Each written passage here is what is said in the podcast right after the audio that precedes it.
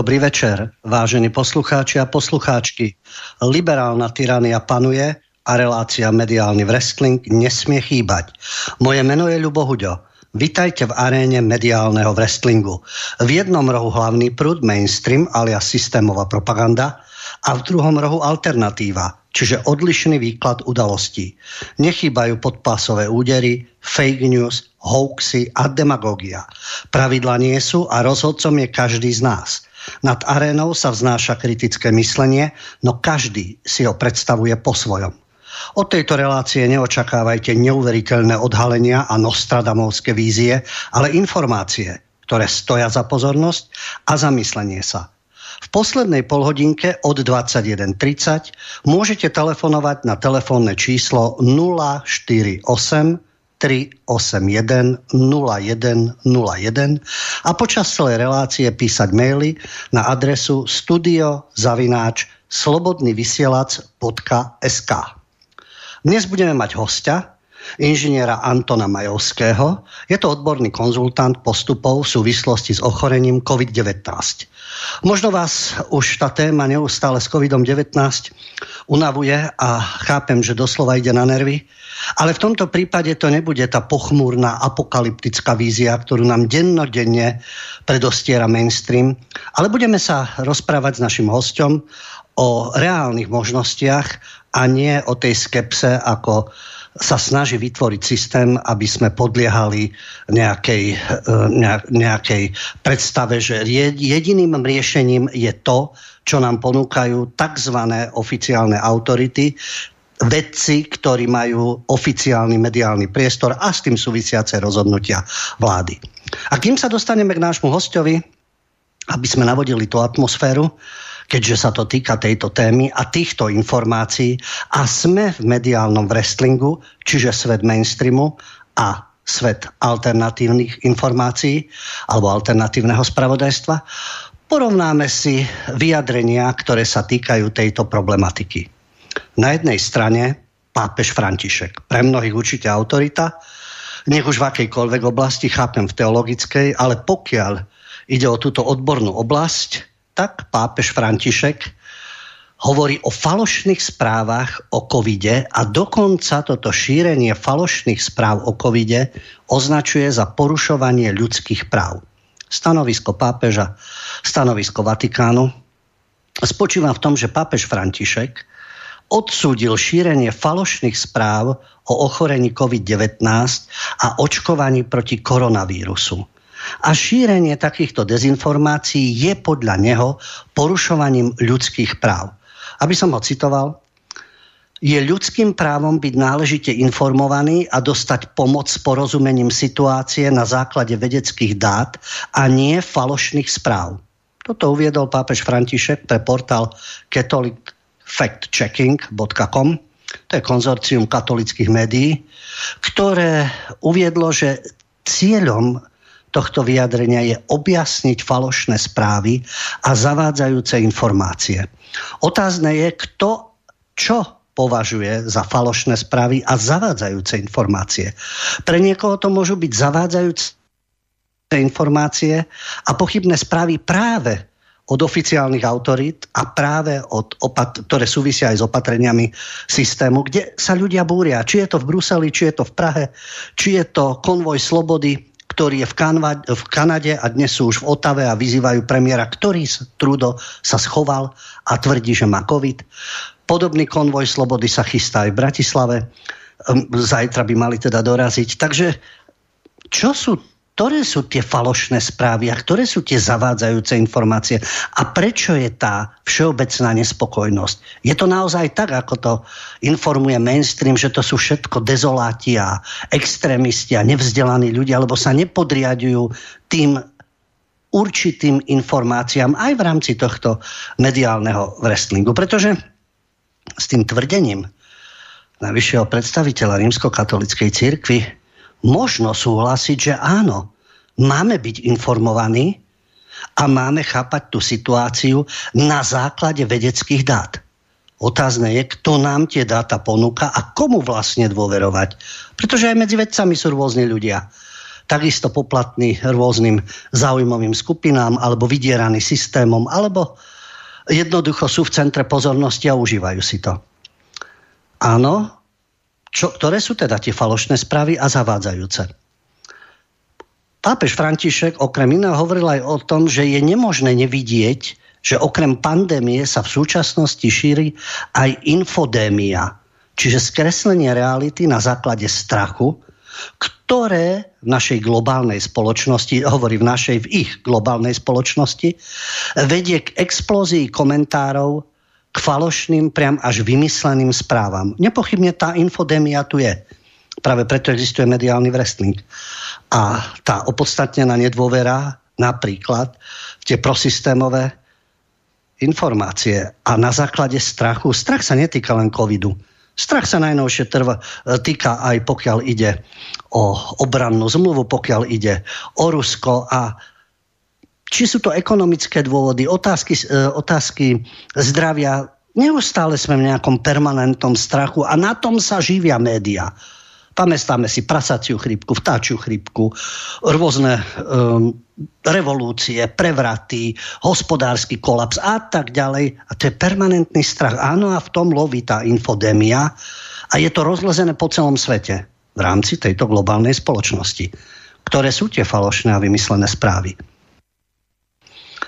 Ale zároveň pápež František vzhľadom na ten, dalo by sa povedať, ten kresťanský princíp a ten prístup e, láska k bližnému hovorí o tom, že e, požaduje aj zhovievavý prístup k tým, ktorí týmto falošným správam uverili. A podľa Františka je takýmto ľuďom potrebné pomôcť, aby pochopili pravdu. Je to vlastne tak naznačené, že tí hlupáčikovia, ktorí neveríte tým oficiálnym médiám, tým oficiálnym správam, no dobre, ste, dajme tomu, nevzdelaní, obmedzení, ale treba byť k vám zhovievavý a treba vám ukázať tú pravdu. Kto bude tú pravdu ukazovať? Kto bude dokazovať, že toto je pravda a tí druhí sa milia? Opäť v súvislosti s týmto vyjadrením, ktoré je teda to mainstreamové hlavného prúdu, ktoré médiá teda zverejňujú a dávajú tomu priestor. Pápež František hovorí o tom, že realita je vždy komplexnejšia, ako si myslíme a musíme rešpektovať pochybnosti, obavy a otázky, ktoré si ľudia kladú. A takýchto ľudí nemôžno zavrhnúť. Veď práve, keď sú tu pochybnosti, obavy, otázky, niektorí ponúkajú na ne odpovede a tie odpovede sú rozdielne, to neznamená, že tí ľudia sú obmedzenci a dezolati a podobné invektívy, ktoré sa používajú na tých, ktorí nie sú absolútne poslušní. Pred tromi týždňami pápež František odsúdil nepodložené, dávame do úvodzoviek, nepodložené podľa jeho, ideologické dezinformácie o vakcínach a vyjadril podporu vakcinačným kampaniám rôznych krajín. Veď v poriadku, Vatikán je za vakcináciu. Kto chce skleru, nech sa dá. Nech sa dá prvou, druhou, treťou, štvrtou, piatou, osmou dávkou. To je ich rozhodnutie. No a Vatikán požaduje od všetkých svojich zamestnancov, aby pri vstupe na pracovisko sa preukázali potvrdením o očkovaní alebo prekonaním COVID-19. Stanovisko Vatikánu, názory pápeža Františka, mainstream. V poriadku, jedna verzia udalosti. Iný pohľad má napríklad Michal Klíma. Je to politolog a rektor Metropolitnej univerzity Praha. A tu sa už dostávame do mediálneho wrestlingu. Pretože hovorí o covidistoch 21. storočia, o mediálnom prevrate a o tom, že médiá zohrávajú úlohu pitbula. To je takisto však otázne. Pitbull vás môže aj chrániť a brániť vašu rodinu. Takisto môže byť zneužívaný na útoky alebo zastrašovanie. Čo hovorí Michal Klima? Hovorí niečo úplne iné. Pokiaľ ide o overené informácie, pokiaľ ide o dezinformácie, pokiaľ ide o tú sprostredkovanú pravdu. Pozrieme sa teda na iný pohľad. V inom rohu mediálneho wrestlingu, čo hovoril pápež František, aké je stanovisko Vatikánu a čo hovorí Michal Klima, politolog a rektor Metropolitnej univerzity Praha. Súvisí to s dnešnou našou témou, takže je to taká predpríprava čo nás čaká. No podľa Michala Klímu súčasné médiá hlavného prúdu, bavíme sa o mainstreame, čiže v Slovenčine hlavný mediálny prúd, Média zobrazujú život ako akýsi sled katastrof a čiernej kroniky. To, čo som spomínal na začiatku, to apokalyptické, tá pandémia, ktorá nám hrozia, to vie, akého konca sa dočkáme, aké opatrenia musíme robiť. No a ako hovorí aj Michal Klima, všetko, všetkému teraz dominuje covidová pandémia. A namiesto úlohy strážneho psa demokracie si práve média osvojili úlohu pitbula. Čiže určitý, určité plemeno medzi psami, ktoré je povestné, uh, aj svojou vernosťou absolútnou, čiže takisto ten mainstream je niekomu verný, ale aj zúrivosťou a nízkym prahom bolesti, pardon, vysokým vlastne, necíti tú bolesť a bojuje až do posledných síl.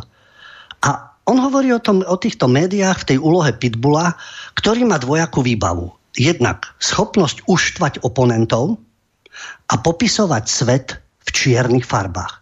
Tie agresívne médiá štiepia spoločnosť, rozdeľujú ju.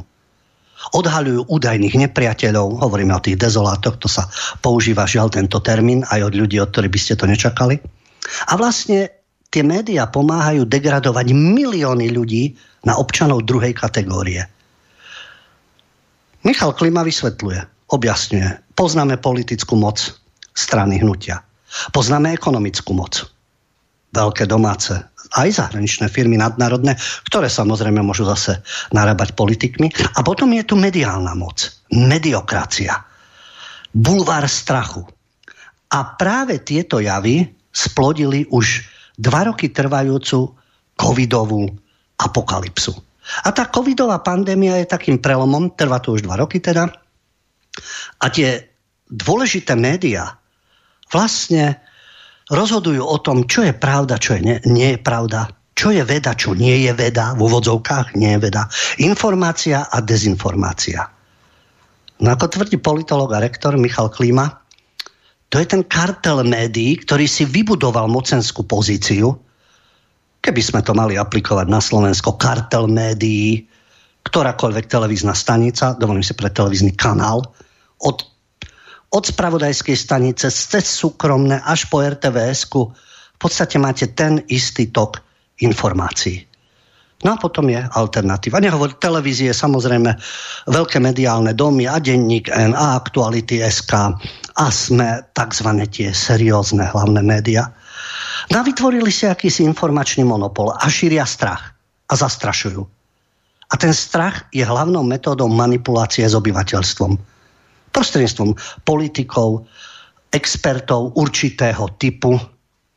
No a nie je divu, že tie veľké médiá podľa politológa a rektora Michala Klimu, ale s tým názorom si myslím sa dá stotožniť, nemajú záujem ukončiť covidovú anabázu.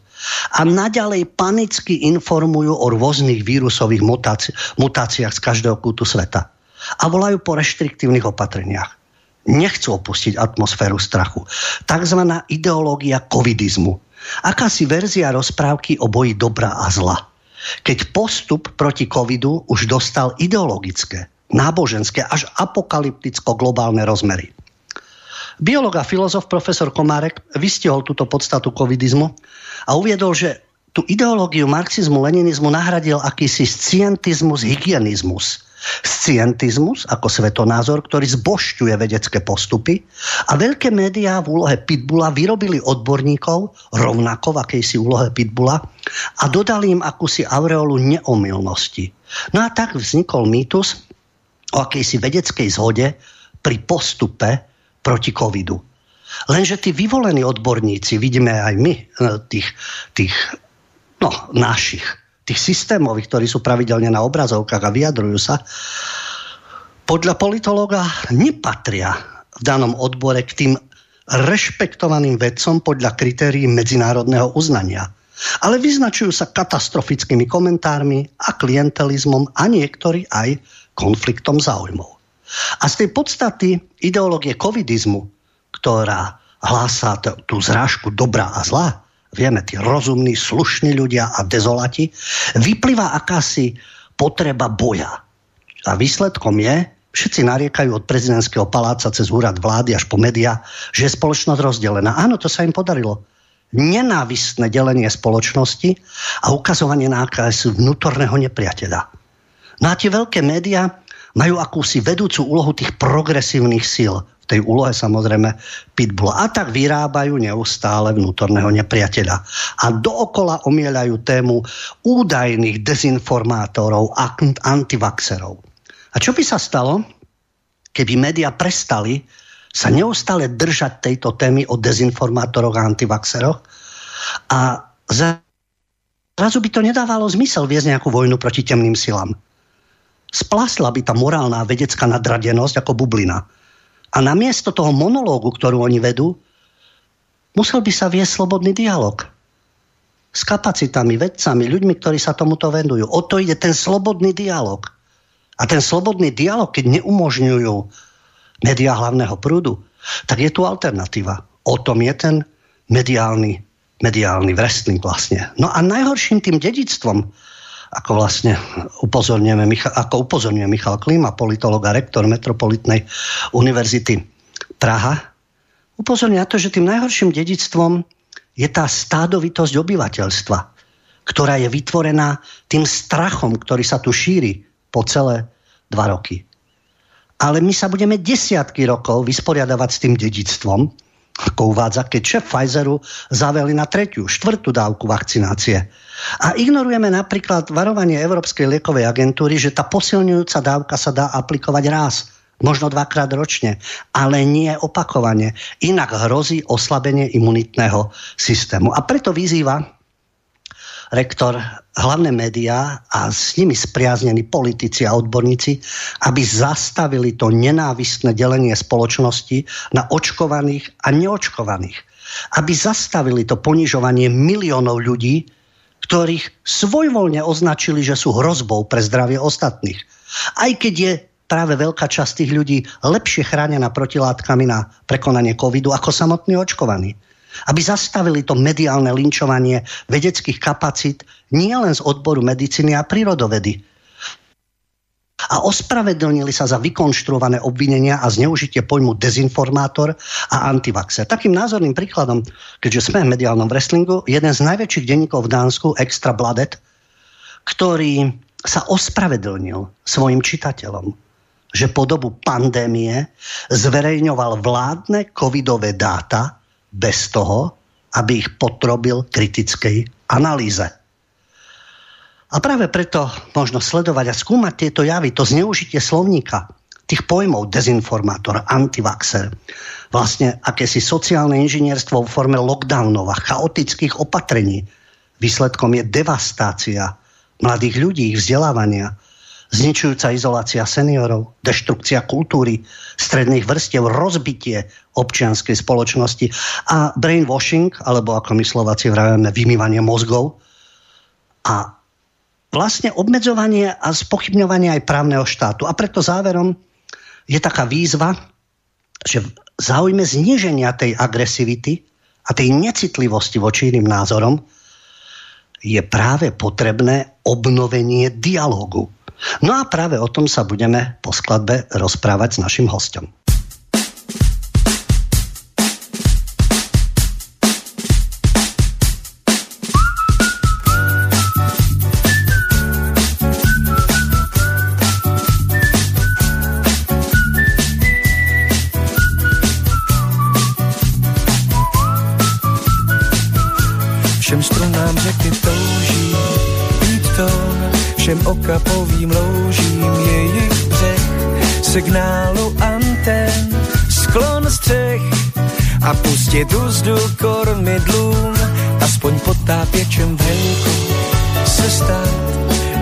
Svoji vlnku, s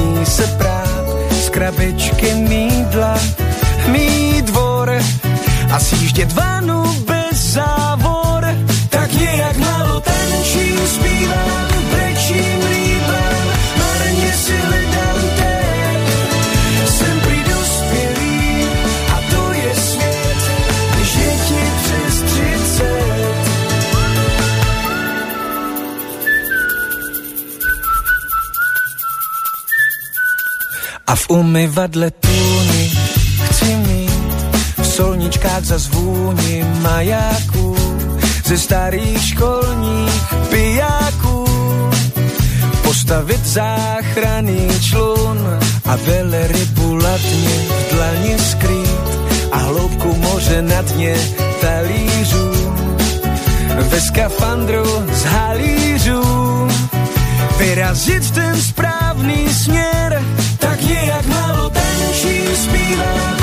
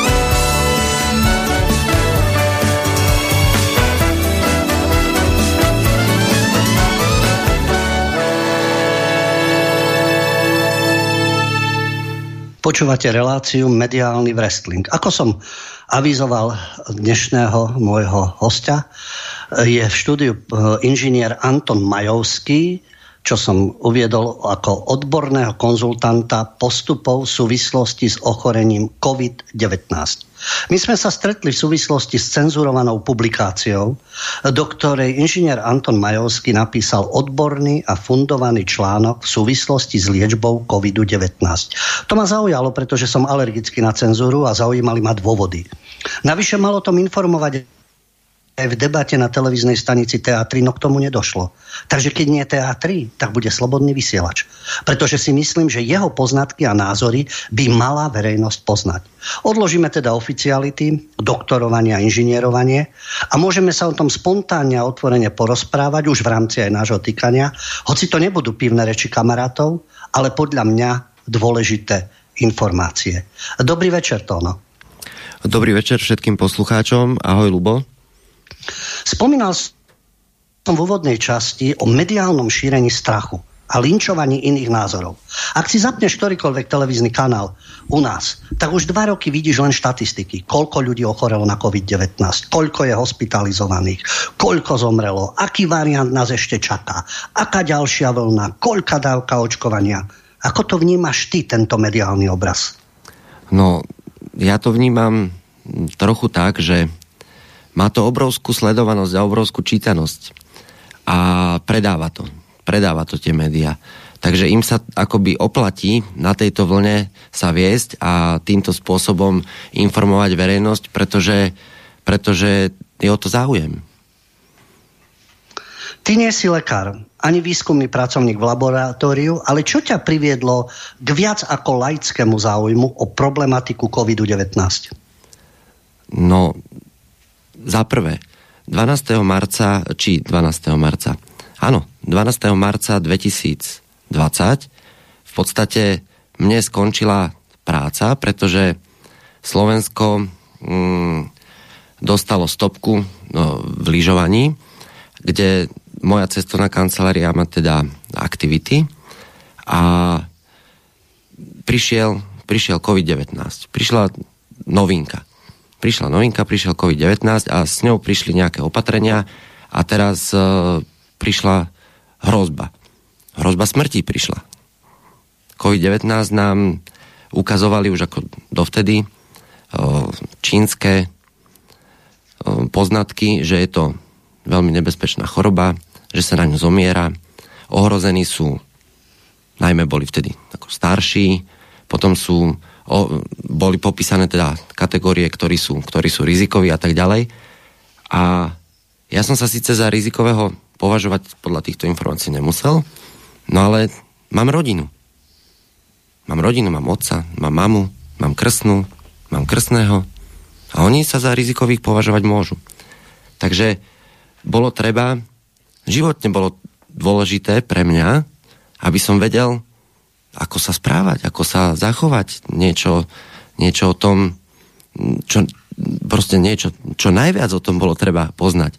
Pretože uh, keď, sme, keď som pozeral na uh, reakcie kompetentných, ktorí sa k tomu začali stavať, vieme ako, tak uh, mne sa zdalo, že robia málo.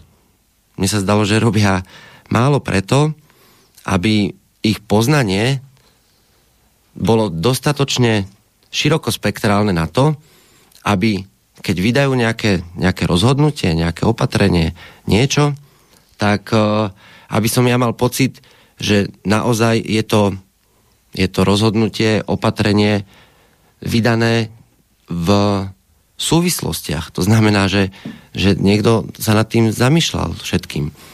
Ako ja rozumiem, že na začiatku, keď je to poznanie malé, tak sa robia uh, rozhodnutia v strese. Bojíme sa, všetci sme v strachu.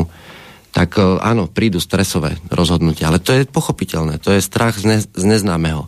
Ale aby sme my nemuseli reagovať zo strachu z neznámeho, musíme spoznávať. A keď uh, spoznávame, a keď sa nám to darí, to spoznávanie, no tak potom už nemusíme mať strach, môžeme mať poznanie a rozhodnutie z poznania je racionálnejšie ako rozhodnutie zo stresu, zo strachu, z obavy. Čiže, čiže a toto, toto mne chýbalo, že nikto sa o poznanie nezaujíma. V podstate, hneď na začiatku nám bolo predostrené, že toto je teda problémová, rýchlo sa šíriaca smrteľná choroba, ktorá teda má vysokú smrtnosť hľadom a tak ďalej. Čiže treba zaviesť opatrenia, čo na začiatku dávalo, dávalo logiku. Ale nedávalo logiku to, že sa to ochorenie neskúmalo. Lebo už hneď na začiatku nám v podstate povedalo, povedali a dali nám nádej, že nebojte sa, ako izolujte sa v podstate, chránte sa do toho času, kým nebude vakcína. Táto informácia bola v podstate hneď na začiatku celé, celého celého, celej pandémie alebo celého COVID-19, keď sme ho začali spoznávať, už vtedy nám povedali, že najprv sa musíme akože chrániť a čakať na vakcínu. No a keď príde vakcína, no tak táto vyrieši celé. Akože dobre, ako aj, aj to je logické, len, len, len čakať a nič nerobiť mi príde, mi príde také márnomyselné. Áno, čakať a nič nerobiť mi príde márnomyselné, pretože, pretože sa to šíri takto, keby tie opatrenia fungovali, zastavilo by sa šírenie, ja viem, na, príklad, že nasadili by sme si tie rúška alebo respirátor alebo niečo a teraz to zafunguje, šírenie sa zastaví, tak dobre, tak čakajme na vakcínu, ale rúška to nezastavili. E, izolácie nejako nepomohli. E, celoplošné testovanie nezabralo. Vždy to proste rástlo.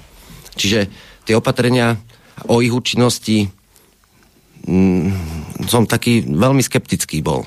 Že ako, síce budem nosiť rúško, ale tak keď sa pozriem potom, že koľko ľudí naozaj chorých bolo a nosili rúška, no tak aj tak ochoriem. Nej? Teraz e, sú aj takí, čo sa chránili. Všade sa chránili, išli, ja neviem, len na to celoplošné testovanie. Tak treba to chytili tam. Alebo, čiže ako účinnosť týchto opatrení bola, bola veľmi nepresvedčivá. Čiže bolo treba, bolo treba sa zamysleť a hľadať niečo, čo by mohlo byť presvedčivé. A napríklad nedáva logiku to, keď no, ty si to nazval, že mainstream, ale keď kompetentní začali vyhlasovať, že my veríme odborníkom. Veď áno, na tom, na tom ako tiež je nič neracionálne. Však áno, však verme odborníkom. Len nešlo mi do hlavy, keď som spoznal prácu týmu FLCCC, to je taká aliancia, ktorej šéfom je doktor Paul Emarik a keď si pozrel som jeho životopis, profesný, ako stručný, to není slová práca, to je naozaj, že profesný životopis, veľmi faktický, kde tie fakty v podstate nie sú rozvedené, len sú uvedené, má 90 strán. Jeho životopis má 90 strán. Je to, teraz, potom, keď sa človek zamyslí, tak ten vedec má, každý vedec sa usiluje o nejaké body v tzv. Hiršovej stupnici, Hiršov index, ktorý, ktorý odzrkadluje to, čo ten vedec už za svoj život dokázal, čo odpublikoval, koľko ďalších vedcov sa s ním stotožnilo citáciami v ich prácach, koľko mu dali za pravdu v podstate. A podľa tohto rastie ten Hiršov index. No a keď som si pozrel Hiršov index tohto, tejto hlavy, tej, toho zoskupenia FLCCC, tak jeho Hiršov index je máte rôzne tie algoritmy na výpočty toho Hiršov indexu je viacej o, databáz, ale zhruba niekde medzi 88 a 92. Čo je také, také úžasné vedecké číslo, tak vysoký vedecký kredit mu to dáva, že on keď niečo hovorí, tento človek, tak nemôžem si povedať, že jeho reči budem ignorovať. Lebo je to odborník prečo minimálne ho musím, musím začať počúvať a to, čo rozpráva, stojí za preverenie preca. Však e, za ďalšie, čo je, čo je vysoká dôveryhodnosť, prečo, prečo sa zaujímať o prácu tohto týmu je, je to, že oni, to není komerčná vec. Oni nezarábajú na tom, čo, čo publikujú. To oni nerobia s cieľom s cieľom získania peňazí. A to je, to je dôveryhodné. Ich motivácia je niečo dokázať. Niečo dokázať a posunúť sa v rámci ich vedeckého života o prácu ďalej. To je to, na čom oni robia. To ich motivuje. A oni nemajú motiváciu vymýšľať si, ja neviem, na, na, na čo? Na čo? Ako čo by im to pomohlo? Však keby oni začali publikovať niečo, čo je neobhajiteľné, no tak by riskovali celú svoju vedeckú kariéru, celoživotnú, čo, čo spravili. Ty si v tom odbornom článku, e, v tej cenzurovanej publikácii, sa vlastne odvolávaš na prácu spomínaného týmu FLCCC Alliance, teda vytvoreného doktorom Paulom Merkom. A ako sa uvádza v tom, v tom príspevku, ako jediní profesionáli, tento jeho tým, hovorili, že netreba čakať na čas, keď vírus dostanete. Ako jediní profesionáli tvrdili, že dá sa veľmi zodpovedne pripraviť na stred s infekciou. A je to tam uvedené, čo si aj ty pred chvíľou spomínal, že pracujú bez politického vplyvu a pracujú bez priamého farmaceutického vplyvu. Keby si to mal porovnať, veď ty to rozvinieš, prečo, aké to boli postupy a prečo ťa práve doktor Paul Marik e, oslovil a aké má výsledky. Ale keď si to porovnáš, e, hovoril si, máme veriť odborníkom. Áno, Ty dôveruješ tomuto týmu a Marikovi. A my vydávame na obrazovke týchto našich domácich odborníkov. Vidíš rozdiel v tom, čo tvrdia tí naši domáci odborníci, krčmeri a spol, a medzi tým, čo hlása tým alebo doktor Paul Marik. A v čom je ten rozdiel?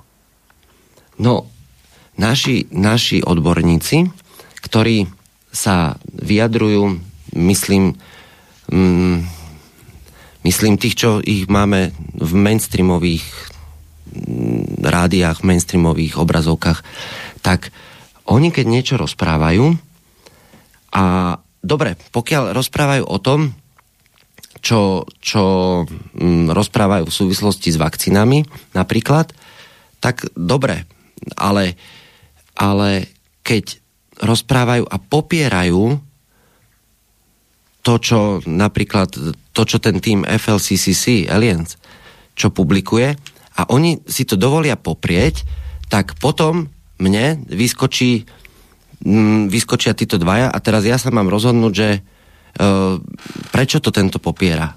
Overil to? Preskúmal to? Premeral to? Jak, jak si to dovolí poprieť? Jak, jak si to dovolí povedať, že to nefunguje? Mm, nejde mi, ako to, to, tu tá logika, tu tá logika sa mi stráca. Ako, ja by som pochopil, že by, že by spravili to overenie a nešlo mi do hlavy, prečo to overenie nemôžu spraviť, lebo celá, celá tá jeho, celý jeho princíp je v podstate o zmene, zmene prírodzených telesných parametrov tak, aby telo prirodzene bolo schopné zvládnuť ochorenie COVID-19. Tam nie sú pridané nejaké uh, liečivá alebo látky, kde by sme sa mali bať nežiadúcich účinkov. Čiže neš, nešlo mi do hlavy, že prečo? Prečo sa, to, prečo sa nikto nezaoberal tým preverením a, a ešte je schopný aj poprieť. A ani jeden z nich nemá na to vedecký kredit, aby mohol popierať popierať závery a publikácie tohto týmu. Ani jeden na to nemá. Ty v tom článku uvádzaš, že práve ide o tú dôveru v postupy týmu okolo doktora Marika. A uvádzaš teda, že tú dôveru v postupy týmu okolo doktora Marika v spojitosti s ochorením COVID-19 sme získali, keď náš tým mal možnosť vyskúšať jeho postupy na pacienta ktorí dobrovoľne s postupmi súhlasili. Dodnes všetkých cirka 150, v čase tej publikácie cenzurovanej to už bolo cirka 600, ambulantných pacientov starostlivo a zodpovedne konzultovaných našim týmom prekonalo ochorenie COVID-19 bez následkov a do nemocnice sa dostala len jedna pacientka, aj to len na pár dní a v zápäti odišla zdravá domov. Čo sa vám to vlastne podarilo v súvislosti s tým postupom doktora Marika, keď sú takéto výsledky? A ako sa vám to podarilo? No, najprv sme to študovali iba ako, ako možnosť, aby sme, boli, aby sme boli pripravení, keď príde do stretu s tým ochorením COVID-19. Však uh, my sme nevedeli, či to funguje. On to publikoval, publikoval ten tým FLCC si to publikoval a štatistika uh, jeho publikovaných výsledkov bola vynikajúca. Tak uh, vakcína ešte neexistovala, ešte nebola možnosť mať vakcínu. Druhá vlna covidu prišla a ten stred mohol každú chvíľu nastať. Čiže ešte nemáme riešenie vakcíny, teraz môže nastať stred s COVID-19 a čo mám robiť? Pozriem sa, čo by robilo ministerstvo zdravotníctva. Naše ministerstvo zdravotníctva povedalo, dostaneš to a uvidíš. Uvidíme. Uvidíme. Niečo, niečo uvidíme. A možno, možno to dáš, možno to nedáš, ale hlavne nerob nič. Nič nerob. A to, to, to nemá logiku predsa. Keď, keď môžem niečo urobiť, môžem, lebo Marik hovorí, že ja môžem niečo robiť. A naše ministerstvo zdravotníctva mi hovorí, nič nerob. Tak uh, teraz sa pozriem na to, že to, čo hovorí Marik, že môžem niečo urobiť, je škodlivé, keby som to aj dostal a keby to potom mohlo mať zlý priebeh, tak som si uškodil tým, že som začal niečo robiť? Nie. V tomto sa zhodli všetci. Že ako týmto sa uškodiť nedá. Akurát e, tí, ktorí pochybovali o tom, že to funguje, tak povedali, to aj tak nefunguje, takže to ne, netreba to robiť. Ale môžem si tým uškodiť? No nie, neuškodíš si, ale nepomôžeš si určite, ja to viem, však ja to viem, však ja som tuto, ja neviem, z Nitry, z Bratislavy, však ja som lekár, však ja mám biely plášť, ja viem, že to nefunguje. Tak mne to prišlo také, také nelogické. No, takže uškodiť si nemôžem, ale vyskúšať to tiež nemôžem. Ako na čo si myslia oni? No tak ja som si myslel, že tak vyskúšať to treba, rozhodne to treba vyskúšať. Tu som, som, tuto som ako zjavne bol iného názoru ako naši odborníci. Lebo mne to prišlo neracionálne, neurobiť nič, keď to príde. No, a potom teda prišli a tým, že som to študoval, tak samozrejme celé moje okolie vedelo, že to študujem, lebo to nebolo o tom, že len študovať, ale aj porovnávať, čo si o tom myslia ostatní. Lebo nie každý to mal čo študovať, ľudia chodili do práce. Ja som do práce prestal chodiť 12. marca 2020 a ako cestovná kancelária, ktorá má špecifickú cieľovú skupinu a tá cieľová skupina nemala šancu nejako sa, sa dostať uh, dostať hm, k nám, pretože cieľová skupina bola uzavretá, tak e, čo budem robiť? Neviem, nakedy by som mal, ako keby som chcel niečo robiť, tak neviem, nakedy dám nejakú, ma- marketing, či to nebudú stratené peniaze, však ja neviem, či ich uvoľnia alebo neuvoľnia, lebo my pracujeme so školami. Hej? A školy boli zatvorené. Takže ako, keď neviem a žiadna vízia nebola toho, že kedy by sa školy mohli otvoriť, tak jak, ako ja môžem pripraviť niečo? Dám do toho peniaze, teraz nikto mi nebude nič kompenzovať, lebo kompenzácie boli nedohľadne. Tak uh, jediné, čo budem robiť a hovorím si tak ako ja som to nechápal, že ja by som mohol robiť niečo zlé. Ja som si myslel, že však ja pomáham systému. Ne, že by som chcel byť proti systému, ale tak keď systém toto neštuduje, tak niekto to študovať musí, lebo to stojí za toto študovať. A tak prišli prví pacienti.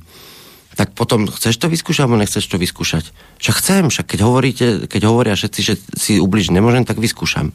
Dobre, v pohode, zvládol, zvládol, zvládol, zvládol, zvládol. A teraz už sa tešíme, už máme pár pacientov, ktorí to akože zvládli a teraz si myslíme, že to všetko funguje.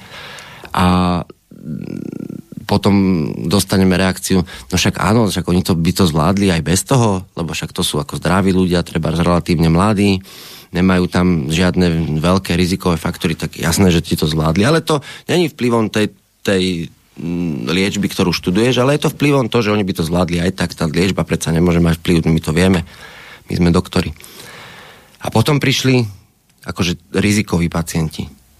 Prišli pacienti, ktorí už boli vysokorizikoví, kde, kde už e, kombinácia tých rôznych ich diagnóz, ktoré sú trvalé, tak e, takí pacienti už predsa umierajú v tých nemocniciach, nie? Prežil prvý taký, druhý, tretí, štvrtý potom, sme, potom, keď sme mali tých pacientov 150 a bola tam teda tá vzorka rizikových pacientov dosť e, významná, no tak sme prvýkrát spracovali uh, to poznanie. A to bolo niekedy na, na začiatku ja, no, január, február 2021. A dokonca tej druhej vlny to narastlo na číslo 600. Bez jediného umrtia. A už tá vzorka tých e, pacientov s tými rôznymi kombináciami, tých vysokorizikových pacientov, už bola významná v tom čísle. Už sme mali celkom dobrý prehľad, že ako ten, už, už ten COVID bol pre nás taký, taký, že už sme mali pocit, že ho spoznávame, že už niečo o ňom vieme. Už vieme, keď pacient sa ozve, aký má priebeh, aké má príznaky. Už, už sme začali ho, ho celkom slušne spoznávať. No a o, potom som potom som využil takú situáciu, keď profesor Krčmery mal, keď bolo to obdobie, keď mal protesty pred jeho domom, tak sa ho novinári pýtali, že čo si o tých ľuďoch myslí, že či sú to zlí ľudia. Tak on si nemyslí, že sú to zlí ľudia, mm, sa vyjadril pre, pre médiá, on si len myslí, že sú to ľudia, ktorí sú nedostatočne informovaní o mm, vakcínach a on je schopný, keď budú mať oni záujem, tak on je schopný im to trpezlivo vysvetľovať tak, že to pochopia. No a ja som si povedal však, dobre, ja som, lebo prečo som ja uh, nejako Ehm, sa, sa ako z tej vakcíne vyhýbal, bolo, bolo práve to, že som mal hmatateľné poznanie, že existuje liečba. Ak existuje liečba, ktorá nemá nežiaduce účinky, žiadne. Nemá. Nič. Určite všetci teraz netrpezlivo čakajú. A... Prezradíš, aká je tá liečba, aký je ten postup? Uvidíme, možno sa k tomu dostaneme. Možno sa k tomu dostaneme, pretože pretože medzi tým mm, od e, čiast e, toho spracovania, no ja sa chcem len dostať k tomu, že ako vlastne vzniklo to, že som odborný konzultant liečby COVID-19, hej? A čiže ja som sa ozval profesorovi Krčmerimu s tým, že, lebo ja som, ja som si myslel, že mi to bude vedieť vysvetliť možno tú vakcínu a že ja som len nechápavý a povie mi, že treba v čom je to šťastie, že to na tých 600 pacientov vyšlo a tak. Čiže išiel som v dobrej viere za ním, teda, že mi vysvetlí do podrobností uh, vakcináciu a ja to potom pochopím a nebudem proti systému a uh, dám sa treba za, zaočkovať a budem spokojný a už budem len uh, nechápavo krútiť nad tým, jak to ešte ostatní nepochopili. Lenže ja som sa s profesorom Krčmerim stretol a požiadal som ho najprv, predtým teda, než sa dostaneme k tým vakcínám, aby som mu mohol prezentovať, čo viem o, o liečbe. A tak sme sa začali baviť o tom, čo viem a o, rozprávali sme sa, rozprávali sme sa a jemu to dávalo logiku, že by to mohlo takto fungovať. A keď sme sa teda o tom dorozprávali, tak, tak on povedal, že v podstate mne vakcínu nedokáže obhájiť proti tomuto poznaniu. Takže, takže v podstate od profesora Krčmeriho som sa dozvedel, že on mi není schopný kontra tomuto poznaniu obhájiť vakcínu. Hm. A ja hovorím, a on hovorí, máte to spracované? A hovorím, áno, to, máme to spracované všetko. A on, že dobre, pošlite mi to. A hovorím, ako sa mám podpísať? A on teraz tak akože rozmýšľal a povedal, že konzultujete, konzultujem. Konzultujete odborne, konzultujete s odborníkmi, tak odborný konzultant COVID-19. Dobre, tak som mu poslal to spracovanie a no, on hovorí, že on sa to pokusí, pokusí vedecky odpublikovať. Hovorím si, dobre, dobre, tak sa to pokusí vedecky odpublikovať. Tak sme, som sa opýtal, to bolo leto, že kedy by tá vedecká publikácia mohla výjsť a on hovorí, že im sa to podarí odpublikovať v štvrtom čísle vedeckého časopisu Akta chemoterapeutika. To vychádza na záver roka a odhadoval, že by mohlo výjsť niekedy 1. novembrový týždeň. To sa nepodarilo, ale z objektívnych akože dôvodov a podarilo sa ju vytlačiť okolo 8. decembra.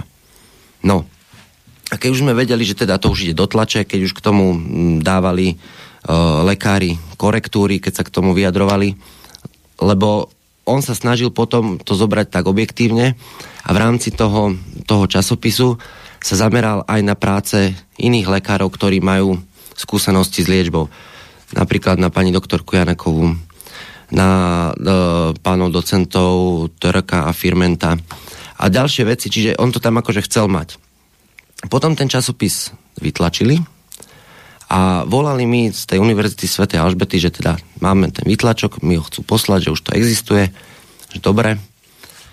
A nechodil ten vytlačok. A potom som teda volal ja, že prečo nechodí. A oni už potom povedali, že v podstate v podstate nemôžu ho dať do distribúcie. A te, tie dôvody už nevieme. O tom, o, tom, o tom nevieme, to je zbytočné sa ako o tom baviť. Jednoducho dostalo sa, dostalo sa to do nejakého stretu, kde niekto povedal, že toto do distribúcie m, nemôže ísť tam, kam teda oni distribujú tento časopis. No dá sa povedať, že cenzúra. Áno, áno, ale v podstate ja neviem kto. Ja neviem kto, lebo zatiaľ s tými, čo som spolupracoval, tak Krčmery mal snahu, aby sa o tom rozprávalo. On chcel, aby sa o tom rozprávalo. To, že on o tom nemôže rozprávať, je logické, pretože on to neskúma. On o tom nemôže rozprávať. On sa tým nezaoberá. Čiže on, on ako z jeho strany, keby o tom rozprával, tak by to bolo, bolo len niečo, čo nepreskúmal. Ale chcel dať možnosť, aby ľudia, ktorí sa tým zaoberajú, aby o tom mohli rozprávať. Preto to chcel publikovať. A hovorím, keď, keď už bola tá publikácia pred tlačou, tak uh, som sa spojil s jednou pani moderátorkou práve v tejto televízii teatri a som sa teda opýtal, že či by sme nemohli v rámci jej relácie to odprezentovať, že takáto publikácia vyjde vtedy a vtedy. A ona, že to by sa dalo, ale že či by profesor Krčmery nechcel prísť tiež do štúdia k tomu. Lebo však, a hovorím, tak prečo by sme sa ho na to neopýtali, keď v podstate doteraz ako spolupracuje, tak prečo by som sa ho na to neopýtal? Tak som sa ho teda veľmi slušne opýtal, že či by, či by súhlasil s tým, že by sme teda do štúdia išli, že máme takú možnosť, že by sa to dalo. No a odpoveď mi došla, že áno, že on by s tým súhlasil, ale musí tá publikácia reálne výjsť a musí existovať. A potom teda pôjdeme do toho štúdia. No, lenže ona existovala možno dva dní, tá publikácia. A teraz vlastne v podstate oficiálne neexistuje. Lebo, lebo nemohla ísť do distribúcie. No kto mohol mať záujem, jasné, teraz to asi nevypatrame, Ale- kto mal ale ten ne- vplyv takto. a tú moc, že to jednoducho zastavil. Ale dobre, to bolo scenzurované. Teraz k tej problematike. No, vzhľadom na ten uplynulý čas, nech dáme vydýchnuť aj, aj poslucháčom, dáme si skladbu a budeme potom pokračovať.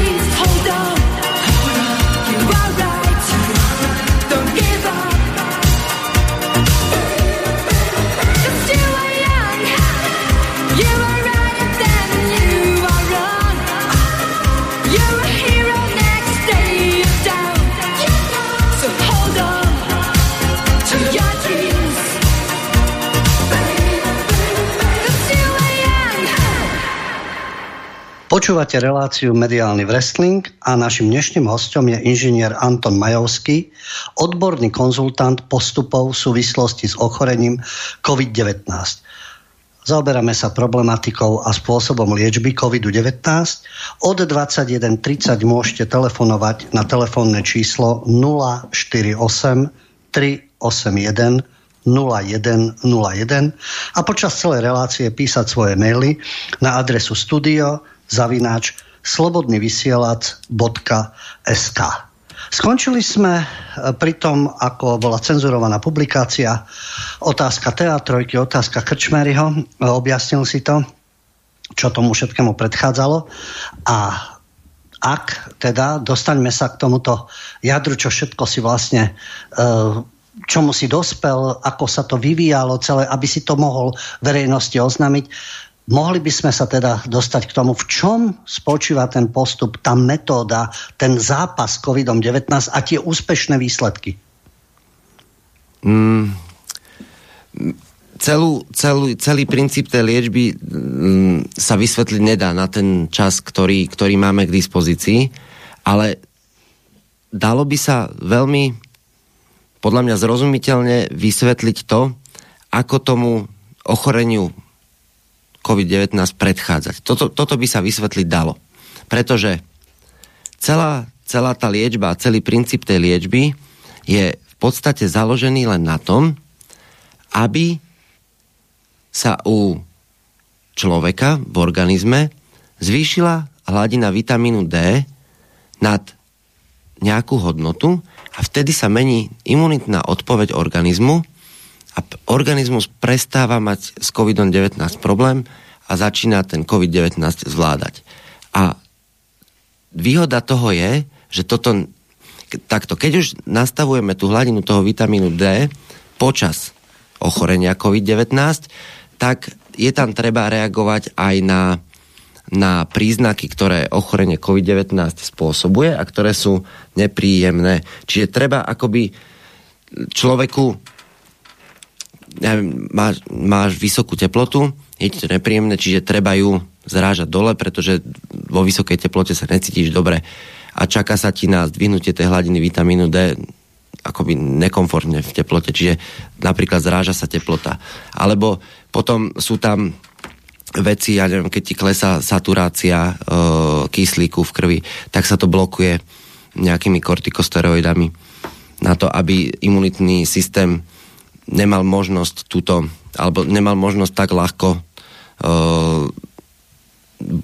pritvárať plúca, čiže blokuje sa to, hovorím, takýmito vecami, ale tú hladinu toho vitamínu D vieme nastaviť ešte pred ochorením COVID-19 a vtedy v podstate, keď ju nastavíme na nejaké protektívne, protektívny interval, tak v tom protektívnom informa- intervale je najmenší problém s ochorením COVID-19. Uh, veľa ľudí hovorí, však ale ja mám dobrú imunitu, ja behám, ja som športovec, ja treba nepijem, nepijem ja, ja nefajčím a tak ďalej. Čiže jaký vitamín D ja by som si mal nastavovať a vitamín D berem a tak ďalej. Čiže nejak to ľudí až tak, až tak nezaujíma, lenže keď sme si pozreli celú tú štatistiku, tak mali sme aj chorých športovcov, nie málo, mali sme potom chorých aj nefajčiarov, nie málo, mali sme chorých e, ľudí, ktorí nepijú a tak ďalej. Čiže mali sme ľudí, ktorí sa zdravo stravujú relatívne, mali sme ľudí, ktorí sa, sa hýbu.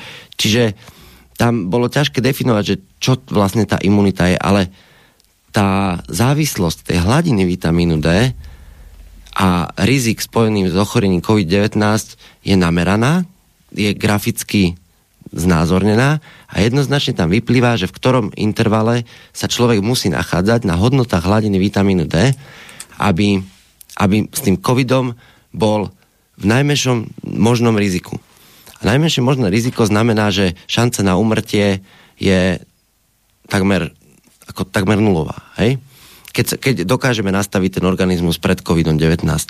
A negatívny účinok nastavenia vitamínu D do tohto intervalu, ktorý je od 55 mikrogramov na liter do treba 80 mikrogramov na liter, tak tam ne, neexistuje negatívny účinok. Tam, tam nemáme žiadny. A ten, ten interval je tak vysoko protektívny, že, že v súvislosti s ochranou, no, v súvislosti s vakcínou, ktorá má tých negatívnych účinkov priznaných relatívne veľa a medzi negatívnymi účinkami má aj možnosť, že človek môže zomrieť v priamej súvislosti s vakcínou. Čiže keď my poznáme interval, ktorý je vysoko protektívny, a teraz ide o to, že veľa ľudí, však ja berem Dčko, však ja berem, ale vieš, akú máš hodnotu toho Dčka? Zaujímala si sa niekedy o to, že akú máš naozaj hodnotu, lebo, lebo to keď niekto bere, ja neviem, tisíc jednotiek, alebo 2000 jednotiek, alebo 4000 jednotiek, tak stále sa bavíme o nejakej dávke vitamínu D, ktorá v podstate udržuje hodnotu hladiny vitamínu D, tak aby tá hladina vitamínu D v tom organizme neklesala. Možno mierne stúpa, ale pri týchto hodnotách sa na tú, ak, ak mám nízku tú hladinu toho vitamínu D, ak sa nachádzam niekde o, okolo 10 mikrogramov alebo 20 mikrogramov a potrebujem sa dostať na 55 až 80, no tak s týmto dávkovaním 1000, 2000, 4000 sa tam dostanem za rok a pol. Však to, ako, mne to príde ako keď bol niekto akože smedný, zomiera, akože, ne, nezomiera od smedu, ale myslí si, že mu bude stačiť, ja neviem, štamprlík vody denne. No tak asi, asi ne. Čiže, čiže teraz ide o to, že ako sa dostať na tú hladinu medzi tých 55 a 80 mikrogramov, čo je protektívna hladina a naozaj ľudia, ktorí sú nastavení na... A to to je štatistika. A štatistika je pre mňa jedna z najobjektívnejších vecí, podľa čoho teda sa by som chcel rozhodovať. A, a hlavne nejak si s tým neublížim, keď sa tam dostanem. Ale už niekto tu rozpráva, je to, je to vysoko erudovaný odborník, kto, ktorý není nejako motivovaný, nemá politický záujem, nemá komerčný záujem. Jeho, jeho záujem je jednoducho to obhájiť, že to funguje a že to je pravda. A na tom on celý čas pracuje. No tak keď si to nastavím, v podstate za to nič nedám. Ako si to mám nastaviť? Teraz ide o to, že ako sa dostanem do tej hladiny medzi 55 a 80, koľko mám brať jednotiek, ako dlho. No, nutné je, nut, to je absolútne nutné, aby som si spravil meranie, kde sa nachádzam aktuálne teraz. Spra- musím ísť za svojou praktickou lekárkou, praktickým lekárom a požiadať ho o to, aby mi to vyšetrenie hladiny vitamínu D spravil. Na tuto strašne veľa uh, ľudí má problém, že sa stretáva s odporom to urobiť. Normálne sa stretávajú u, u lekára s odporom a ten lekár to nechce urobiť. Ešte stále dneska je strašne veľa lek- lekárov, ktorým sa to jednoducho nechce urobiť. A pritom je to životne dôležitá vec. Extrémne životne dôležitá vec je, aby sa ten človek dostal medzi 55 a 80 mikrogramov na liter. To je najdôležitejšia vec, najdôležitejší parameter v súvislosti s ochorením COVID-19. Absolútne dôležitejší parameter neexistuje. Čiže jednoducho... Ako si to vysvetľuje, že lekár, ktorý by mal odborník, no zrejme o tom to nevedia, že odmieta niečo také, čo by mohlo vlastne pacientovi pomôcť. Lebo čo to považuje za nejaké šarlatánstvo alebo nejaký nezmysel, keď e, Vysve- nie je ochotný niečo takéto Vysvetlím tú logiku, tú, z, ktorej, z ktorej vychádza. Vitamín D nie je liek. Vitamín D nie je liek. To je prirodzený parameter organizmu. A lekár lieči liekmi. Lieky liečia. Vitamíny neliečia. Nemá, vi, vitamíny, vitamíny, kto vzdeláva lekára po vyštudovaní mm, medicíny? Kto ho vzdeláva? Farmaceutické firmy. Nikto iný. A farmaceutické firmy neponúkajú vitamíny. To je nejaký výživový doplnok. Na tom sa nezarába. To, to, čiže ich vzdelanie potom už je len o tom, že tieto lieky sú na to, tieto lieky sú na to, tieto lieky sú na to a k tomu sú potom podklady a tak ďalej a oni to používajú a liečia. Ale že by vitamín D liečil, to im je do smiechu. Na to, to, to je pre nich ako absolútne tako smiešne veľa lekárov, že vitamín akože dobré, je to dobré, trochu je to dobré, ale takúto vážnu chorobu, takúto smrteľnú chorobu, ktorá ohrozuje celý svet, to nemôže vyliečiť vitamín D. To, to, ani- to, to ti neuverím, ani keby si sa na hlavu postavil. Ja také vyšetrenie zbytočné robiť nebudem, ja tu mám uh, veľa iných pacientov, ja tu mám strašne veľa roboty, ja zbytočnosti nebudem, choďte inde radšej. Nezaťažujte ma nezmyslami. Čiže toto je ich... Um, takto to majú a myslia si, že to je zbytočnosť, že ako nej šanca. A prečo si to myslia? Lebo ne- nedostali žiadne informácie. Kedy majú tí lekári? Leka- my nečakajme od lekára, že lekár bude, bude študovať. Kedy? Kedy on to má študovať? On má svoju nejakú ordináciu, tam mu chodí e, pacient za pacientom, každý deň má plný a tak ďalej, potom ide domov, potom e, je s rodinou a on neštuduje, on, on je celý život sa v podstate spolieha na farmaceutický priemysel, na farmaceutické spoločnosti a farmaceutické spoločnosti mu dodajú riešenia a on ho potom použije. On, on není výskumný pracovník, my nečakajme od lekárov, že oni budú skúmať, že oni budú vyskúmavať a teraz sa budú tým zaoberať a teraz nebude v robote, ja neviem koľko hodín, ale bude tam non-stop a bude to preverovať. Kedy? ako bešance. A na, na to by bolo treba ten tým zložiť, ktorý by sa tomu, tomu venoval a ktorý by to overoval. A taký, hovorím, taký tým na Slovensku neexistuje, ktorý by to chcel nejako robiť. Niektorí lekári mali čas, hej, naštudovali si to a postupne som tých lekárov spoznával keď, a tak ďalej. A teraz komunikujeme už ako celkom, celkom slušná komunita uh, ľudí, s ktorými komunikujeme, lebo ono to není sranda, že vy idete konzultovať niekomu COVID-19 a, a ste inžinier a tak ďalej. Ten človek, vy neviete, či mu nemôžete s niečím ublížiť. A to, to vždy musíte predsa konzultovať s, s lekármi, ktorí, ktorí sú ochotní to konzultovať, že či to je možné, ako je to možné. Lebo napríklad, napríklad uh, je pacient, ktorý, ktorý má e, pre, pre jeho život sú životne dôležité nejaké lieky na srdce a tieto lieky na srdce sú napríklad v kontraindikácii s vitamínom D. To znamená, že keď sa spoja tieto dve veci dokopy a on tie lieky na srdce nemôže vysadiť, pretože sú pre ňo životne dôležité. Udržujú ho pri živote. Ale uh, vitamín D je pre neho rizikový v tom zmysle ho príjmať uh, cez suplementáciu, že ak sa tieto dve liečiva spoja, alebo tieto dve biochemicky sa spoja, tak klesá mu hladina draslíku veľmi, veľmi ako vážne a môže e, nastať tzv. hyperkalemia, čo môže viesť ako k veľkému problému. To, to môže viesť... E, čiže pri ňom sa tá hladina vitamínu D musí nastavať veľmi opatrne a treba sledovať napríklad hladinu draslíku a tak ďalej. Čiže ako, není to úplne, úplne že sranda, že dáme teraz univerzálny návod a ten ten si môže každý prečítať a každý sa môže podľa toho, podľa toho liečiť. Ale, ale to by mohol vedieť ten jeho lekár, nastaví, takto pre 99% ľudí vitamín D nepredstavuje žiadnu hrozbu, práve naopak. Toto je unikátny prípad, jeden jediný, ktorý sme mali za mm, celý, ten, celý ten čas. Hej? Napríklad, napríklad už tým e, FLCCC už zverejnil aj to, že ako sa dostať z ich aktuálnej hodnoty, keď si to niekto dá odmerať, ako sa dostať na, tú, na ten protektívny inf- interval. Lebo to je dynamická hodnota a to dávkovanie treba, uh, treba zvoliť taký ten, ten booster, aby sme sa z tej nameranej hodnoty dostali do protektívneho intervalu, tak uh, dáme booster dávku a potom môžeme udržovať ďalej, ako sme udržovali. Lenže aká je tá booster dávka? Pre každého iná. Každý má inú hmotnosť, každý má iné mm, percento tuku, čiže, čiže je to závislé od vstupných telesných parametrov od vstupnej hladiny vitamínu D, potom sa vypočíta tá booster dávka, no a potom sa môže tá dávka udržovať, ale treba ju zase overiť meraním, či naozaj sme sa dostali tam, sme sa dostali.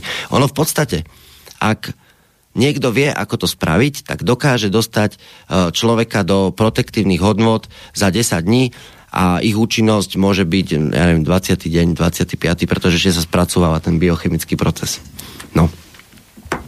Takže toto je toto je tá prevencia. Dostať sa na hladinu vitamínu D do intervalu od 55 do 80 mikrogramov na liter. A nedá sa tam dostať a nejak mám teraz inak. takú otázku ano? na telo. Máš ty osobnú skúsenosť s COVID-19?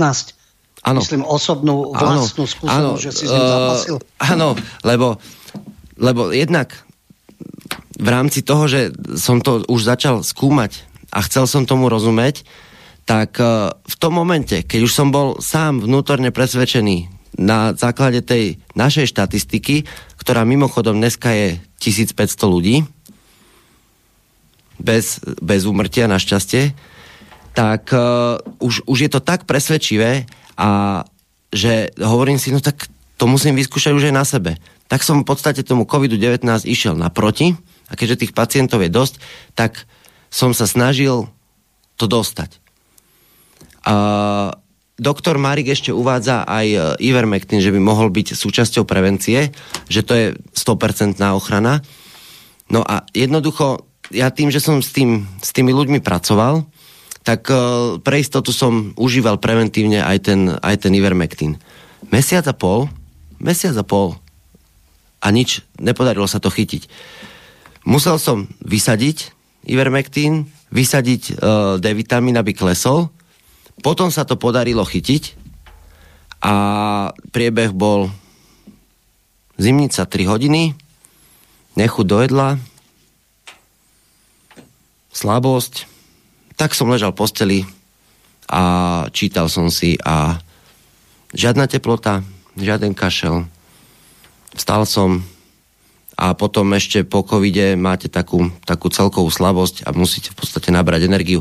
Ale keď som pozeral tie ostatné priebehy, ktoré som mohol monitorovať, tak to bolo nič toto. A dostal som to až vtedy, keď som vyklesal z hladinou vitamínu D a keď som vysadil teda ten Ivermectin nešťastný, ktorý, ktorý teda sa stretol s veľkou nenávisťou v mainstreame. Nepochopiteľnou. Opäť, opäť nepochopiteľnou, lebo, lebo ten, čo o tom napíše, to je tak neobjektívne zhodiť tento liek a začať o ňom písať uh, také, tak, tak, tak negatívne, až tak... To, to mi prišlo už ako, ako neférová, neférová obchodná súťaž.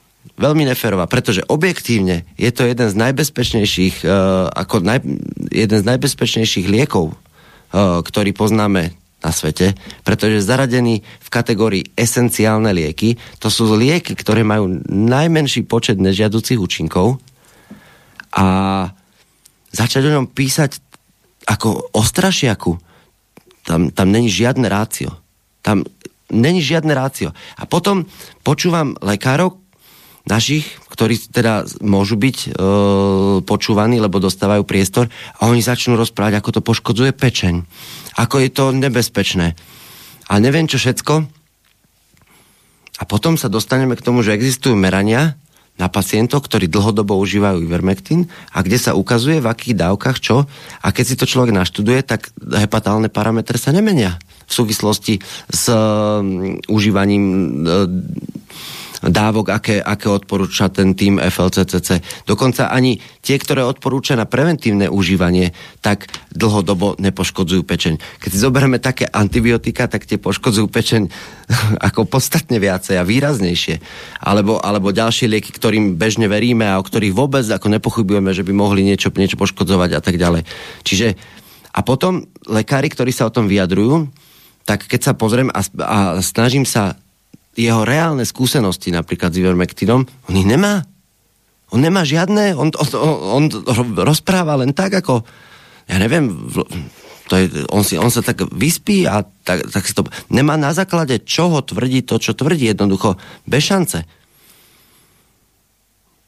No ale v, v čom to vlastne spočíva, keď e, evidentne sú tu určité výsledky a pozitívne výsledky, ktoré by mohli ľuďom pomôcť. Tak čo je to za prístup? Dobre, hovoríš, lekári nemajú ten čas si študovať, veď sú zavalení tými informáciami, že farmaceutické firmy, čo im odporúčajú tou svojou prácou a všetkým. Ale aj u nás sú laboratória, sú pracovníci, ktorí sa tomu venujú. A prečo je k tomu takýto ne- negatívny prístup? Aj pokiaľ ide o túto metódu profesora Marika, pokiaľ ide aj to, čo si pred chvíľou spomínal, ako Ivermectin a podobne. Prečo je k tomu taký negatívny prístup? No. Prečo sa uprednostňuje, dajme tomu, to môžeš v tom zmysle objasniť, no tak asi je to jasné. Prečo je len tá vakcinácia a len prvá, druhá, tretia dávka a čakáme na štvrtú, lebo v Izraeli už majú štvrtú dávku, takže kam sa budeme až posúvať? V čom to spočíva? Je to v tom, uh, povedal by som, politickom a farmaceutickom záujme toto testovať na ľuďoch? Tak uh to, ako sa, bude, ako sa štát postaví k takémuto problému, to nastavuje, to nastavujú politici. Oni, oni to rozhodujú, lebo, lebo všetci ostatní, to, ktorí niečo tvoria, tak chodia do práce. A nikoho práca neexistuje, a pred covidom nebola, že skúmania, skúmanie covidu-19. Tak, takú prácu nikto nemal. Čiže Čiže to mohol, to keby začal niekto skúmať, tak by ho musel za to niekto platiť, lebo on potrebuje živiť e, rodinu, potrebuje mm, jednoducho potrebuje peniaze pre živobytie, tak nevznikne samostatný výskumný tým ľudí, ktorí by to, ktorí by to akože chceli skúmať, lebo politici taký tým nevytvorili, čo, čo by mm, pre mňa bolo akože veľmi logické taký tým vytvoriť. No. Ale nevytvorili. Čiže nemáme toho, kto to skúma, spoliehame sa na, na to, že uh, náš, lebo je to zložitý problém a ten problém musí vyriešiť len profesionál a profesionál je uh, farmaceutický priemysel. Takže farmaceutický priemysel je komerčný. Farmaceutický priemysel je komerčný. To farmaceutický priemysel není uh, charitatívna organizácia, ktorá uh, potrebuje zachrániť. Je to komerčná vec. Normálne to je obchod. To je čisto komerčná vec. A a čiže tým pádom, tým pádom, keď politici čakajú na riešenie, niekto, kto to robí komerčne a teraz on do toho, však politici na neho spolievajú, že to vyrieši a on do toho zainvestuje obrovské množstvo peňazí a farmaceutický priemysel potrebuje nájsť liek. A cesta vakcíny ako sa javí akože dobrá cesta. To, proti, proti tomu, aby sme, aby sme išli do, do toho, že ideme skúsiť vyrobiť vakcínu proti tomu, v podstate na začiatku nikto nič nemal, však prečo, však to treba skúsiť, treba skúsiť, či to, či to zafunguje a tak ďalej. Lenže, lenže, keď sa objaví niečo, čo celú tú investíciu do toho vývoja brutálne ohrozuje a niekto do toho, a, a tu už sa dostávame nie do pohľadu zdravia, ale tu už sa dostávame do pohľadu klasického obchodného sporu ja niečo vyvíjam, investoval som do toho neskutočné peniaze, aby som zachránil svet a zrazu zistím, že to zachráni vitamín D alebo že to zachráni Ivermectin alebo niečo. A kto mi vráti teraz všetky tie peniaze, čo som do toho dal? Ale toto, takéto nekalé obchodné praktiky, to sa, to sa robí v každom odvetví. Úplne v každom. Akurát tu je to, tu je to hodne na škodu. Keď sa to, keď sa to začína, začína robiť tu. Lebo pre niekoho, kto zainvestoval miliardy alebo milióny do, do vývoja tohto a teraz celú tú investíciu má ohroziť e, niečo, čo nič nestojí a na čom nikto nič nezarobí, v podstate je to strata a keď takúto stratu spravím, tak som skončil. To, nedá sa pokračovať ďalej v ničom. To je, to je, to je, to je krach. Komplet. Ako hovoríš, investovali sa obrovské peniaze do vývoja vakcíny, treba vakcíny predať a takisto do testov a tí, ktorí tie testy zabezpečujú, to je zase ďalší kšeft. Aký je tvoj názor na spolahlivosť PCR testov, AG testov? Čo sa týka, čo sa týka tých AG testov, tak oni majú priamu, priamu chemickú reakciu majú s vírovými časticami. Čiže keď AG test ukáže pozitivitu a otestuje sa ten pozitívny, ja neviem, ďalším ďalším testom a op- opäť vyjde pozitívny, že teda není to chyba vadného testu, tak tá pozitivita AG testu je vysoko, mm, vysoko presná. Ale čo je chyba AG testu je len krátke obdobie, kedy dokáže toho človeka, toho človeka diagnostikovať ako pozitívneho. Jednoducho, ja sa tu dneska stretnem s, s pozitívnym, Ehm, nemám ochranu v sebe žiadnu, čiže je šanca, že som sa dostal do inkubačnej doby a testovateľný som až ehm, na nejaký deň, potom ešte ehm, možno ďalší, ďalší deň a potom už zase vôbec. A ten celý čas ja môžem byť bezpríznakový. Ten celý čas môžem byť bezpríznakový, čiže Čiže on má len veľmi krátke obdobie, kedy sa dá, kedy sa dá ten, to ochorenie zachytiť. Ale keď to zachytí, tak je tam vysoká pravdepodobnosť, veľmi vysoká, že teda ten e, človek to ochorenie naozaj má. Rozprávali sme sa teda v rámci tých možností, ako si naznačil, čo sa dá preventívne, čo sa dá liečiť, aké to má výsledky a to, na čom pracuješ ty a tvoji spolupracovníci. Ale okrem tohto záujmu, pokiaľ viem, chceš ty alebo s tebou spriaznení ľudia riešiť tento stav aj v rámci celej spoločnosti. Čiže v rámci určitého, akého, dalo by sa povedať, takého celoslovenského hnutia. Máš konkrétnu predstavu, aký by to mal projekt a môžeš objasniť, že o čo by malo ísť?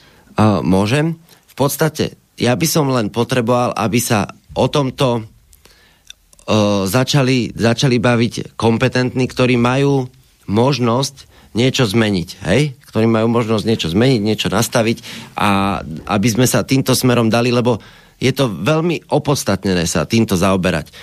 a už vakcína jednoducho nevychádza ako jedno jediné riešenie a už vôbec vakcína nemusí vychádzať ako, ako riešenie, ktoré je mm, super bezpečné.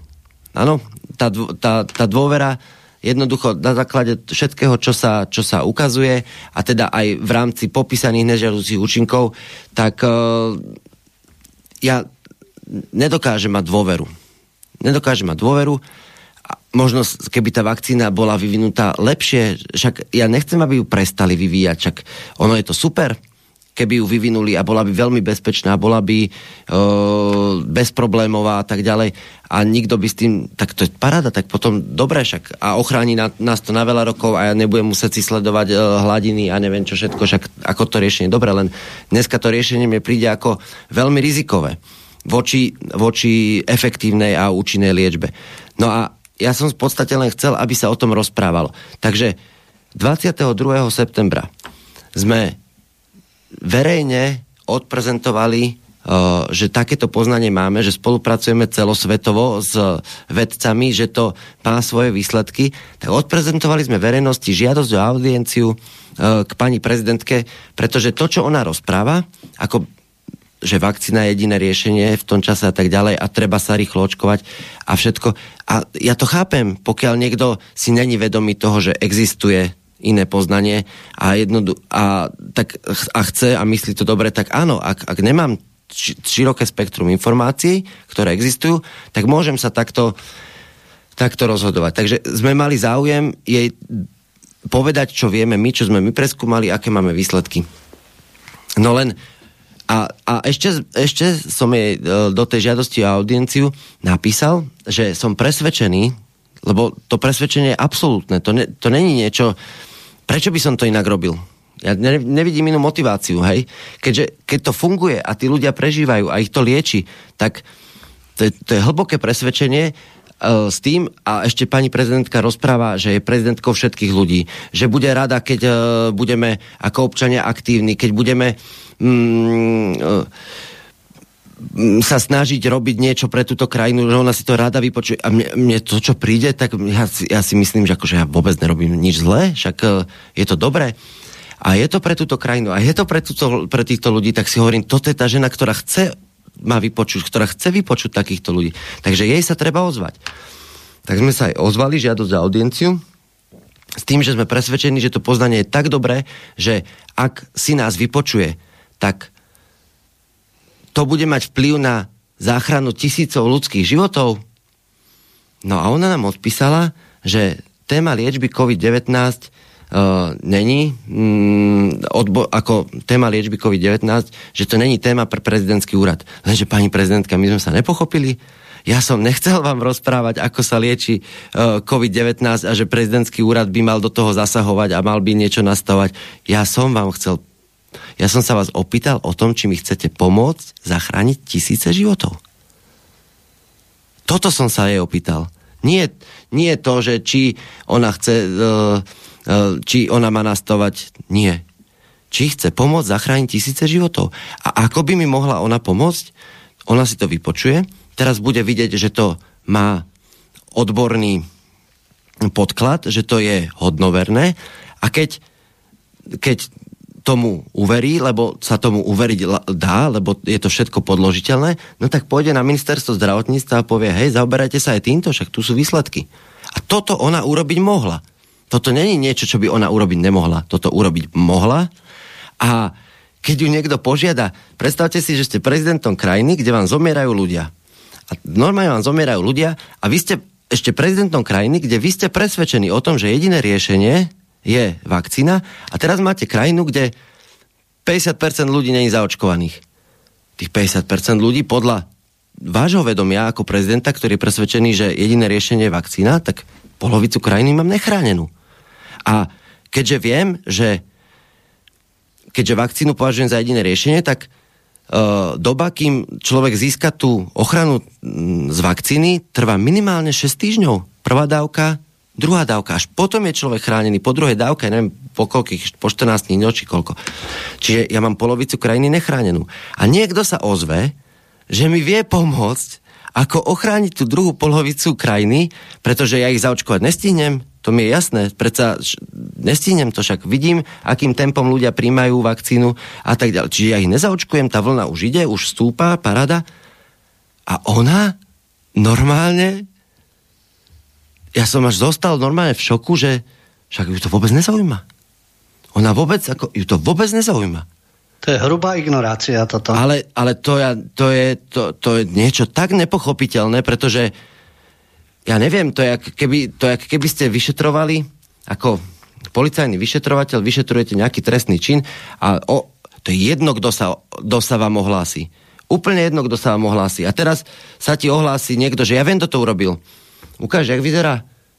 No, toho nebudeme počúvať. Toho nepočúvame. To, ako, to, Áno, že... ostáva nad tým rozum stať. No a čo sa môže v tomto smere urobiť, keďže prezidentka je pasívna, nemá o to záujem a aby sa práve ten projekt dostal do povedomia, ale v rámci celého Slovenska. No, ja mám teraz, ja mám teraz takú obavu, jednoducho, ako, ako, sledujem, ako sledujem v podstate všetko, čo sa, čo sa deje na svete, to, to sú tie súvislosti. No a celé to smeruje len do toho, aby každého jedného donutili, alebo teda donutili čo najvyššie percento ľudí zaočkovať. Lenže ja keď vidím, že no, to nie je treba, tak ja už proti tomuto v podstate musím niečo robiť, pretože, pretože tam už rizika, či tam už benefity neprevyšujú rizika. Tam sú obrovské rizika, tuto sú rizika e, v limite smerujúce k nule, tak ja už chcem, aby som mohol mať toto riešenie a nemal žiadne obmedzenie. To, to, to už, a toto ja už potrebujem dosiahnuť. No a keďže to nevieme dosiahnuť diskusiou, nikde sme sa nedostali do diskusie, nikto o tom nechce diskutovať.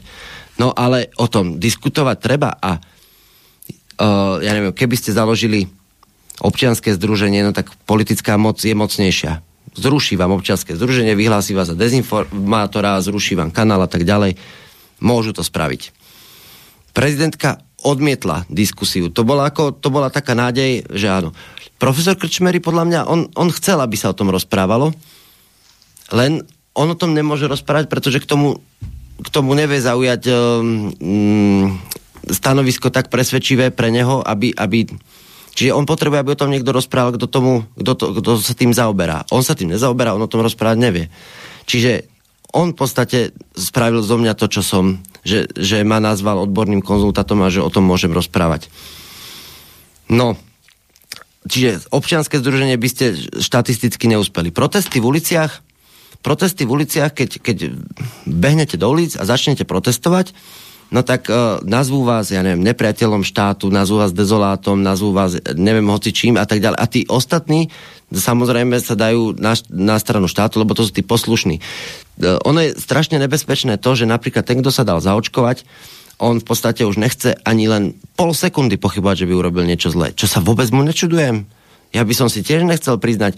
Čiže, čiže ako tí nezaočkovaní a s tými zaočkovanými kľudne vy sa môžete navzájom rešpektovať.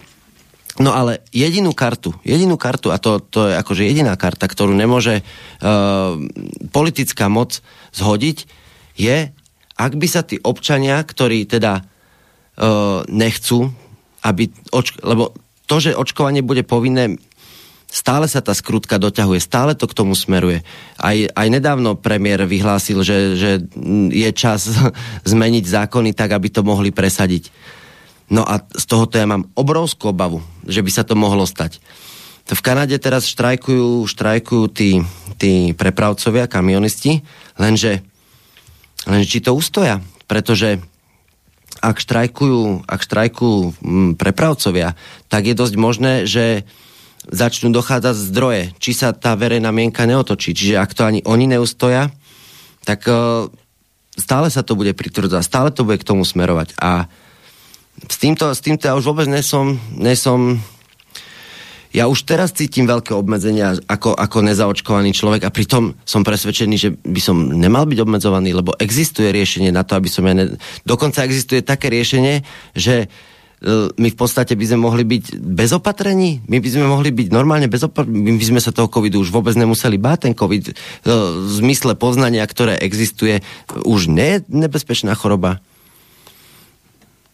je krásne liečiteľná. Funguje to. Čiže, čiže ale, ale politici sa tým nechcú zaoberať, tak musíme vytvoriť takú situáciu, aby sa tým zaoberať museli.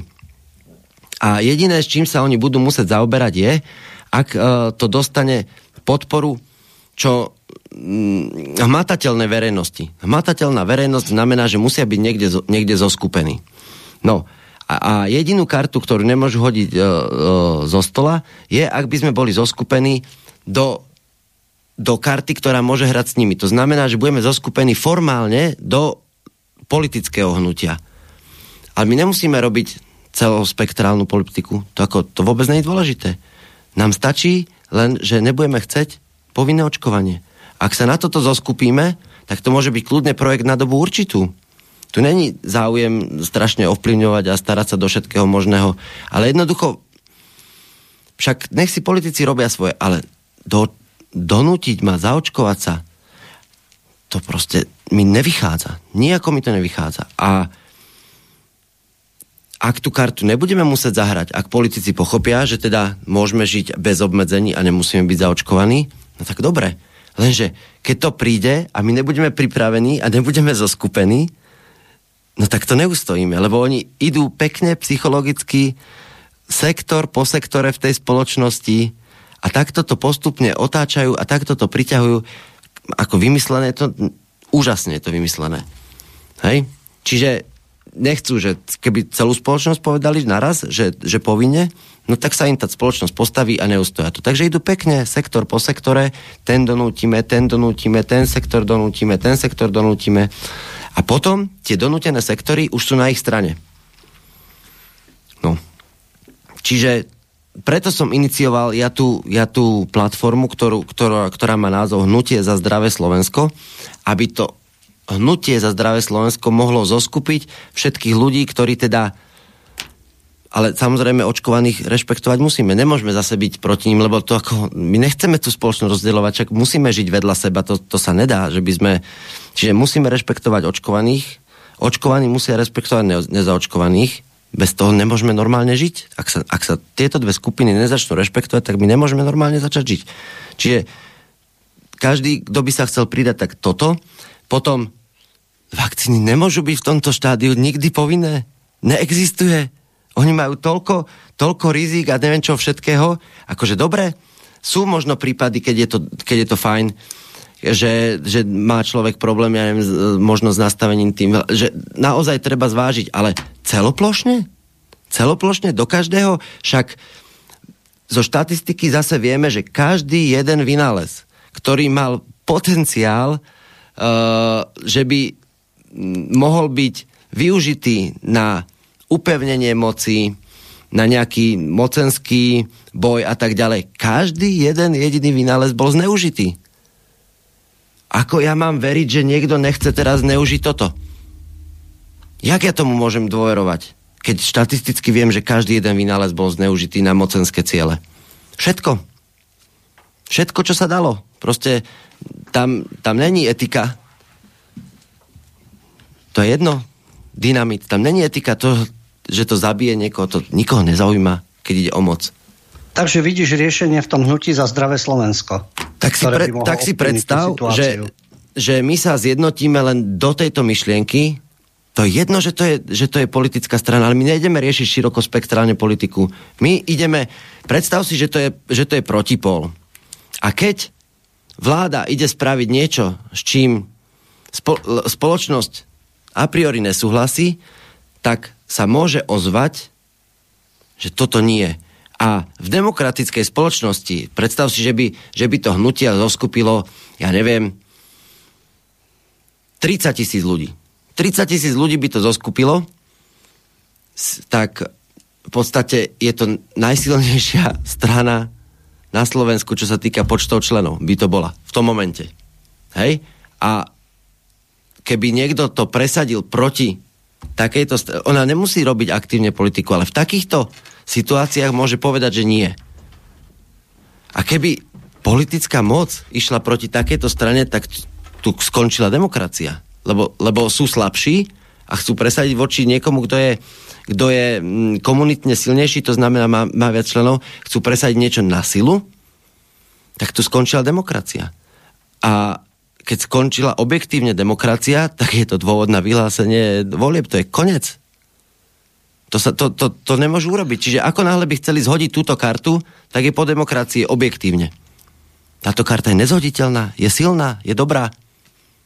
Len treba presvedčiť ľudí na to, aby chceli byť súčasťou tej karty. Však keby, keby sme chceli komunikovať niečo iné, no tak odskočia členovia a bude slabota. A nepresadíme nič. Zoskupme sa na tom, na tom, že Chceme rešpekt medzi očkovanými a nezaočkovanými. Chceme, aby bol prístup k tejto liečbe, lebo lekári by o nej mohli vedieť. Len im to treba vysvetliť. Však podľa mňa tý, ten FLCC tým by nám to tu veľmi rád prišiel vysvetliť. Dokonca, dokonca v jednom takom pokuse, kde sme, kde sme chceli pani prezidentke to odprezentovať ešte skorej, ale na ten vôbec akože sa prezidentský palát neozval, tak ja som e, im písal do toho týmu, že či by boli ochotní sa zúčastniť, e, keby tá audiencia uspela, či by boli ochotní sa zúčastiť priamo oni. Ja, ja som navrhol, ja som to myslel tak, že pani prezidentka si pozve tých svojich, našich, a teraz oni by mohli spolu diskutovať. Ako chceme nájsť riešenie, keď nediskutujeme spolu? Tu nemáme šancu.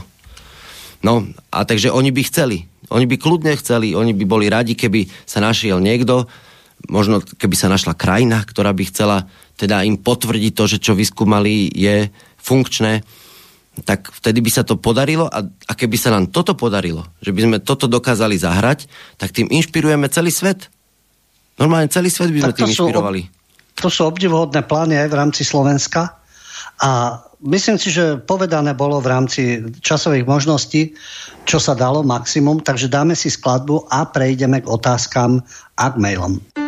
Sme už starí na rozprávky,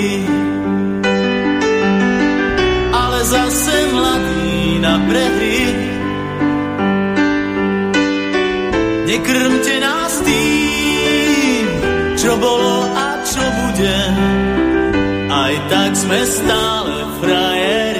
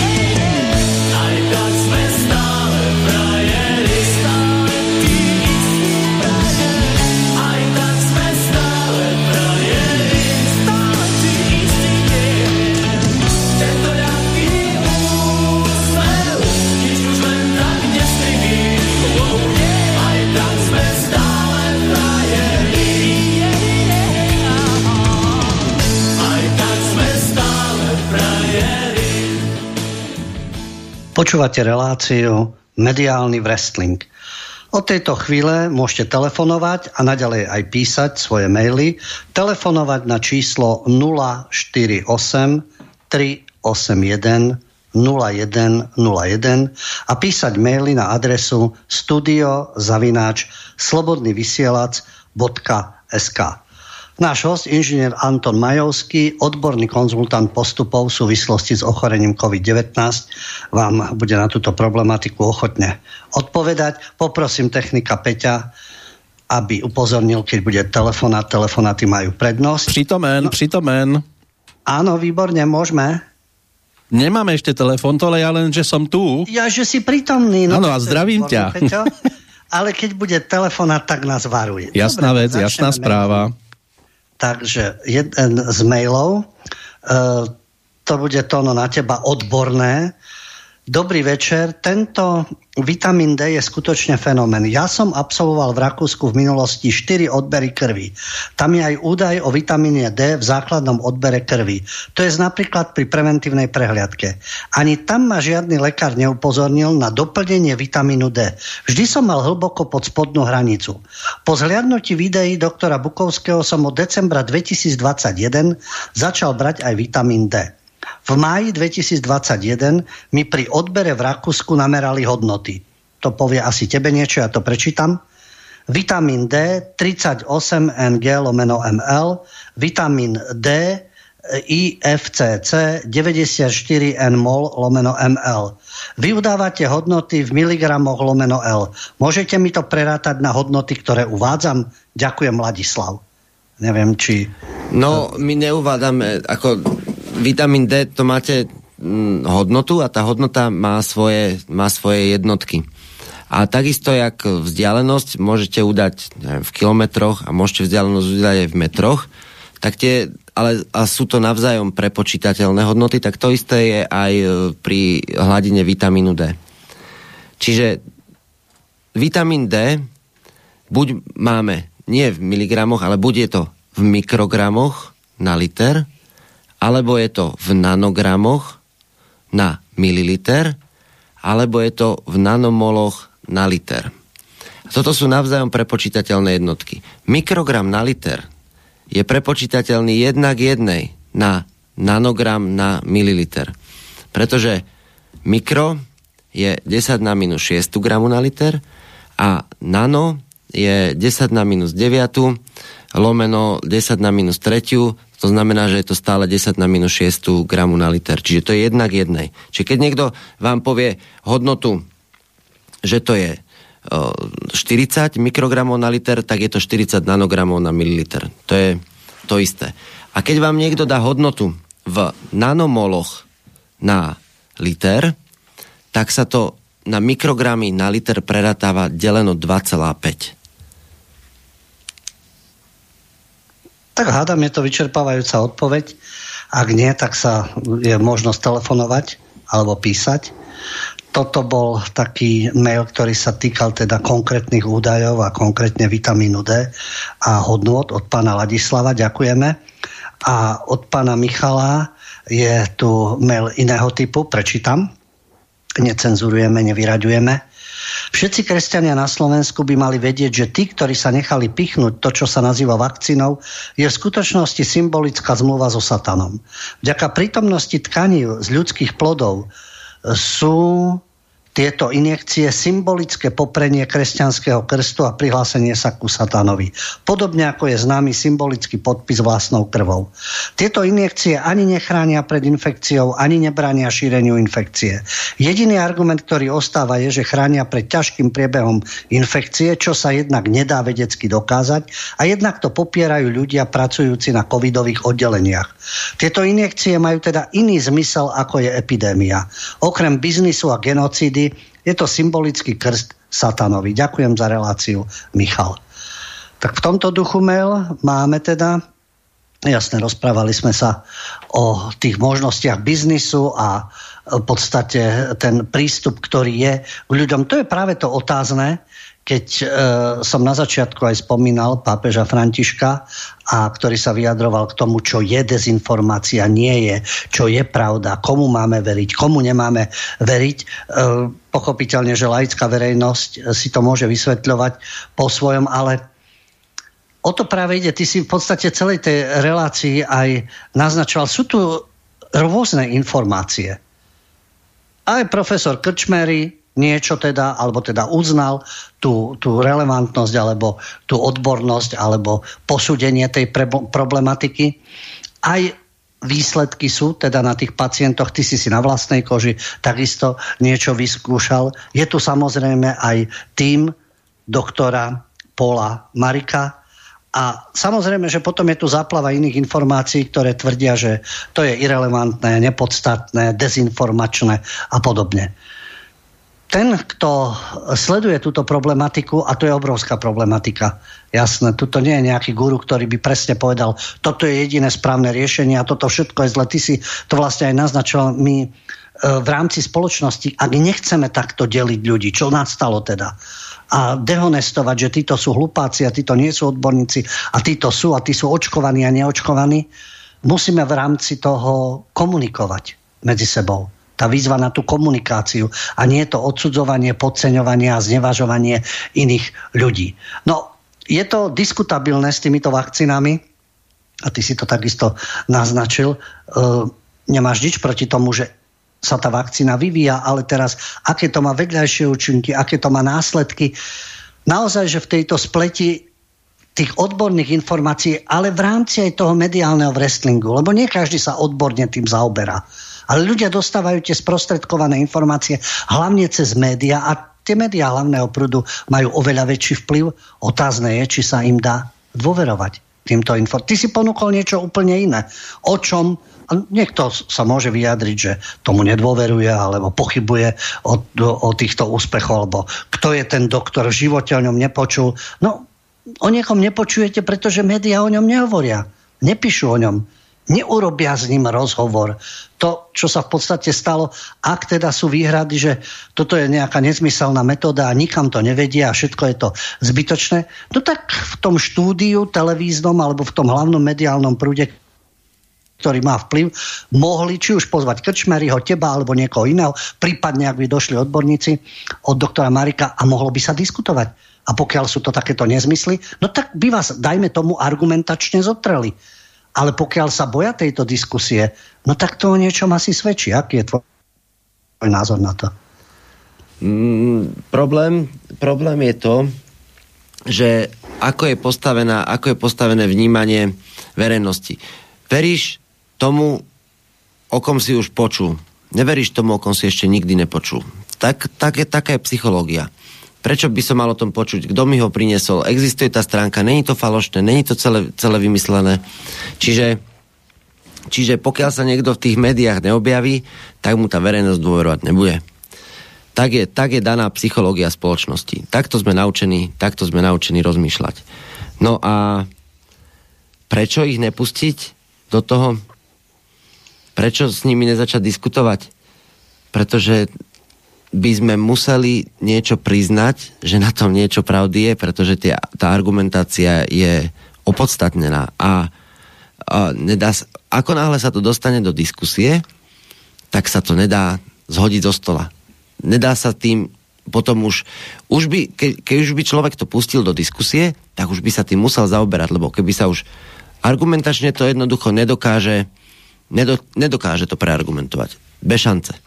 Na to, na to ne, neexistuje argumentácia, ktorá by povedala, že týmto sa nesmieme zaoberať vôbec, pretože taká argumentácia nie je. Takže jediné, ako, ako neargumentovať, alebo teda ako nemusieť argumentovať, je tú diskusiu nepripustiť. A to je, to je niečo strašné. Čo dokážu, čo dokážu všetko, v podstate toto dokázali peniaze to je, to je za všetko môžu peniaze. Peniaze to je neskutočná droga, ktorú keď ju berú, tak prestávajú rozmýšľať, lebo by to ohrozilo ich dávky peňazí. Nemôžu pripustiť, že by existovalo niečo, čo je lepšie, ale ohrozí to tú drogu, ktorú berú. Oni sú na drogách, oni berú peniaze. A to je, to, to je tak neprestaviteľné, že by im nezačali chodiť, že lebo teraz, v covidovom období, im v podstate to chodí tak ľahko a tak, tak neskutočne neuveriteľne. A teraz oni ešte dostanú mm, peniaze na to, aby odškodnili všetkých, ktorých museli obmedziť v práci, oni na to ešte dostanú peniaze a ešte aj tie im nedajú.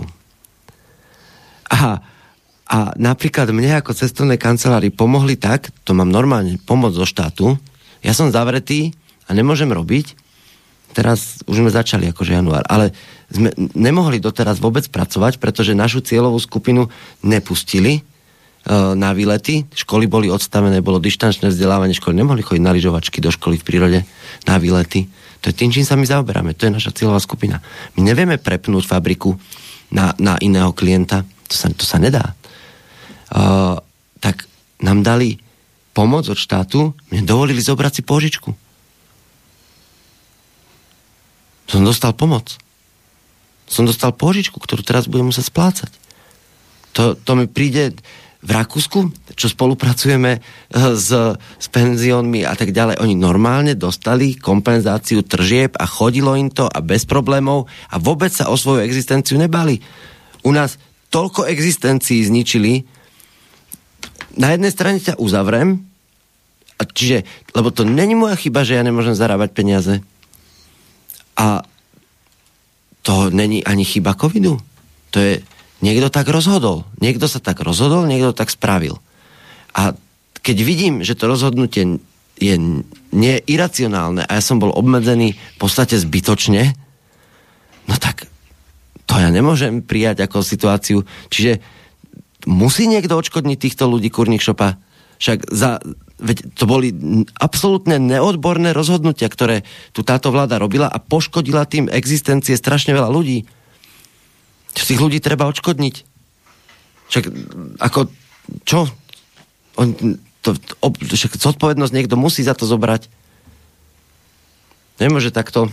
Moment, áno, máme tu ďalší mail.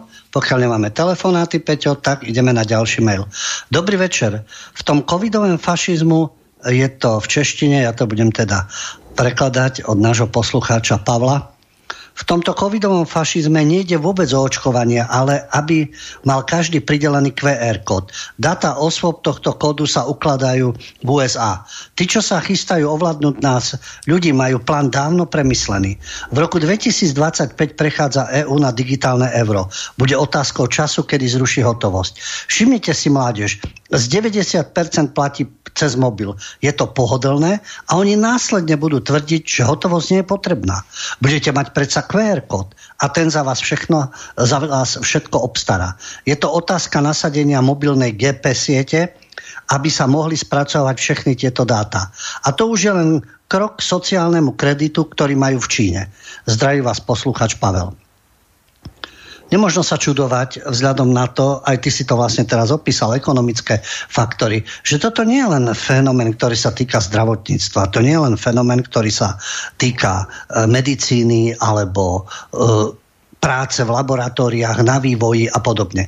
Má to, ekonomické, e, má to ekonomický záber, má to sociálny záber, celospoločenský dopad a tie technické možnosti sú neuveriteľné. Veď vo Švedsku začali s čipom, ktorý sa dá implantovať, kde sú údaje o očkovaní. No a v rámci týchto údajov sa dajú ďalšie veci.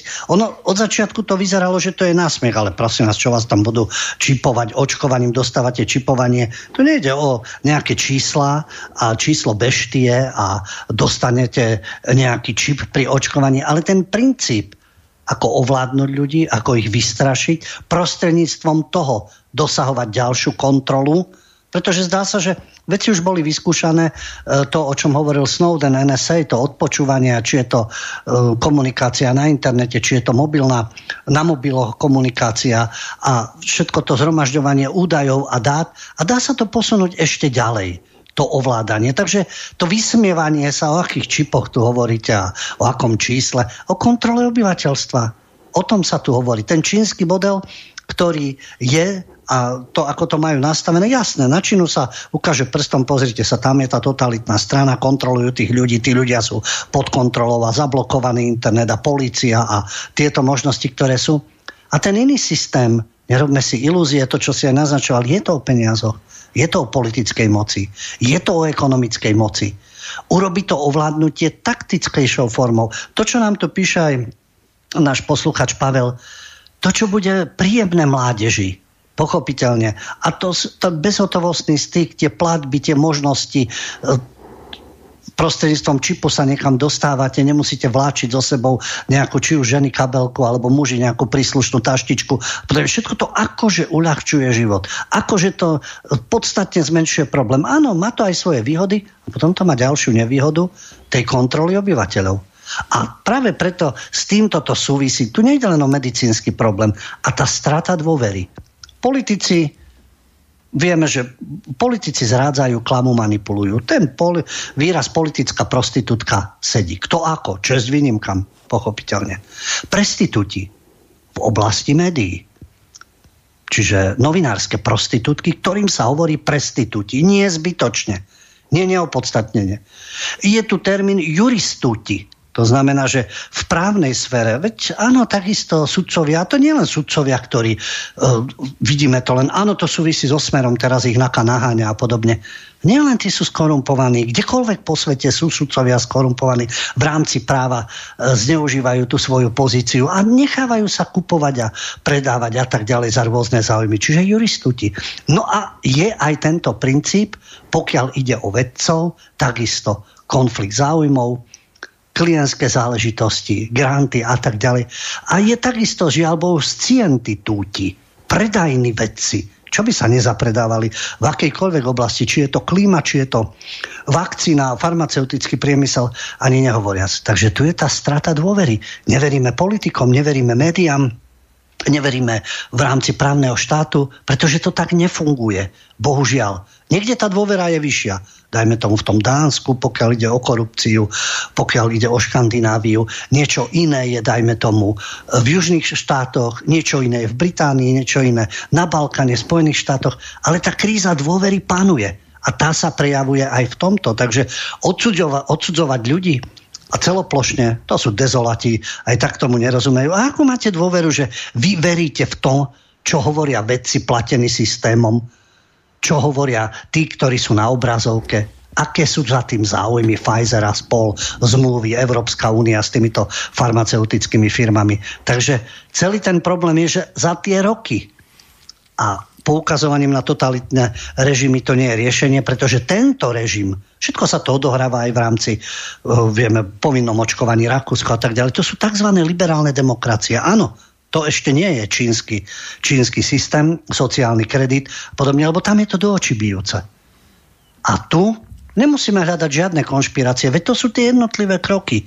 To taktizovanie so strachom, tá kontrola obyvateľstva, to zastrašovanie obyvateľstva sa tu deje sofistikovanejšou formou. No a žiaľ, teraz do toho zapadajú aj tie kšefty, pokiaľ ide o rôzne tie testy, pokiaľ ide o vakcíny, pokiaľ ide o rôzne tie dohody. No a tam sa stráca dôvera. No a niektorí veria. A niektorí už nie. A to neznamená, že tí, ktorí nedôverujú systémom a tým oficiálnym e, informáciám, že to sú tí obmedzení, nevzdelaní, ktorí nepoznajú jazyky, necestovali a podobne. To je nezmysel. Pretože v tom tábore sú takisto vzdelaní ľudia, rozľadení s bohatými skúsenosťami, ale nemajú priestor do tých médií, ktoré majú veľký vplyv. A preto je tu ten mediálny wrestling. No vzhľadom na uplynulý čas Tono, ja ti veľmi pekne ďakujem, že si prijal e, ponuku a prišiel si do štúdia a rozprával o tejto problematike. Myslím si, že tak ako je to všade aj medzi poslucháčmi, niekto mávne rukou, niekto tomu nebude dôverovať, niekoho to inšpirovalo, niekto sa bude ďalej o túto problematiku v tom duchu, ktorom si hovoril, zaujímať. Ešte raz ďakujem ti za účasť vo vysielaní. Ďakujem aj ja tebe veľmi pekne za, za to, že si mi dovolil o tom rozprávať a ešte raz vďaka a vďaka všetkým, ktorí si to vypočuli. Vážení poslucháči, ďakujem vám za pozornosť. O dva týždne sa znovu počujeme v mediálnom wrestlingu. Do počutia. Táto relácia vznikla za podpory dobrovoľných príspevkov našich poslucháčov. I ty sa k ním môžeš pridať. Viac informácií nájdeš na www.slobodnyvysielac.sk Ďakujeme.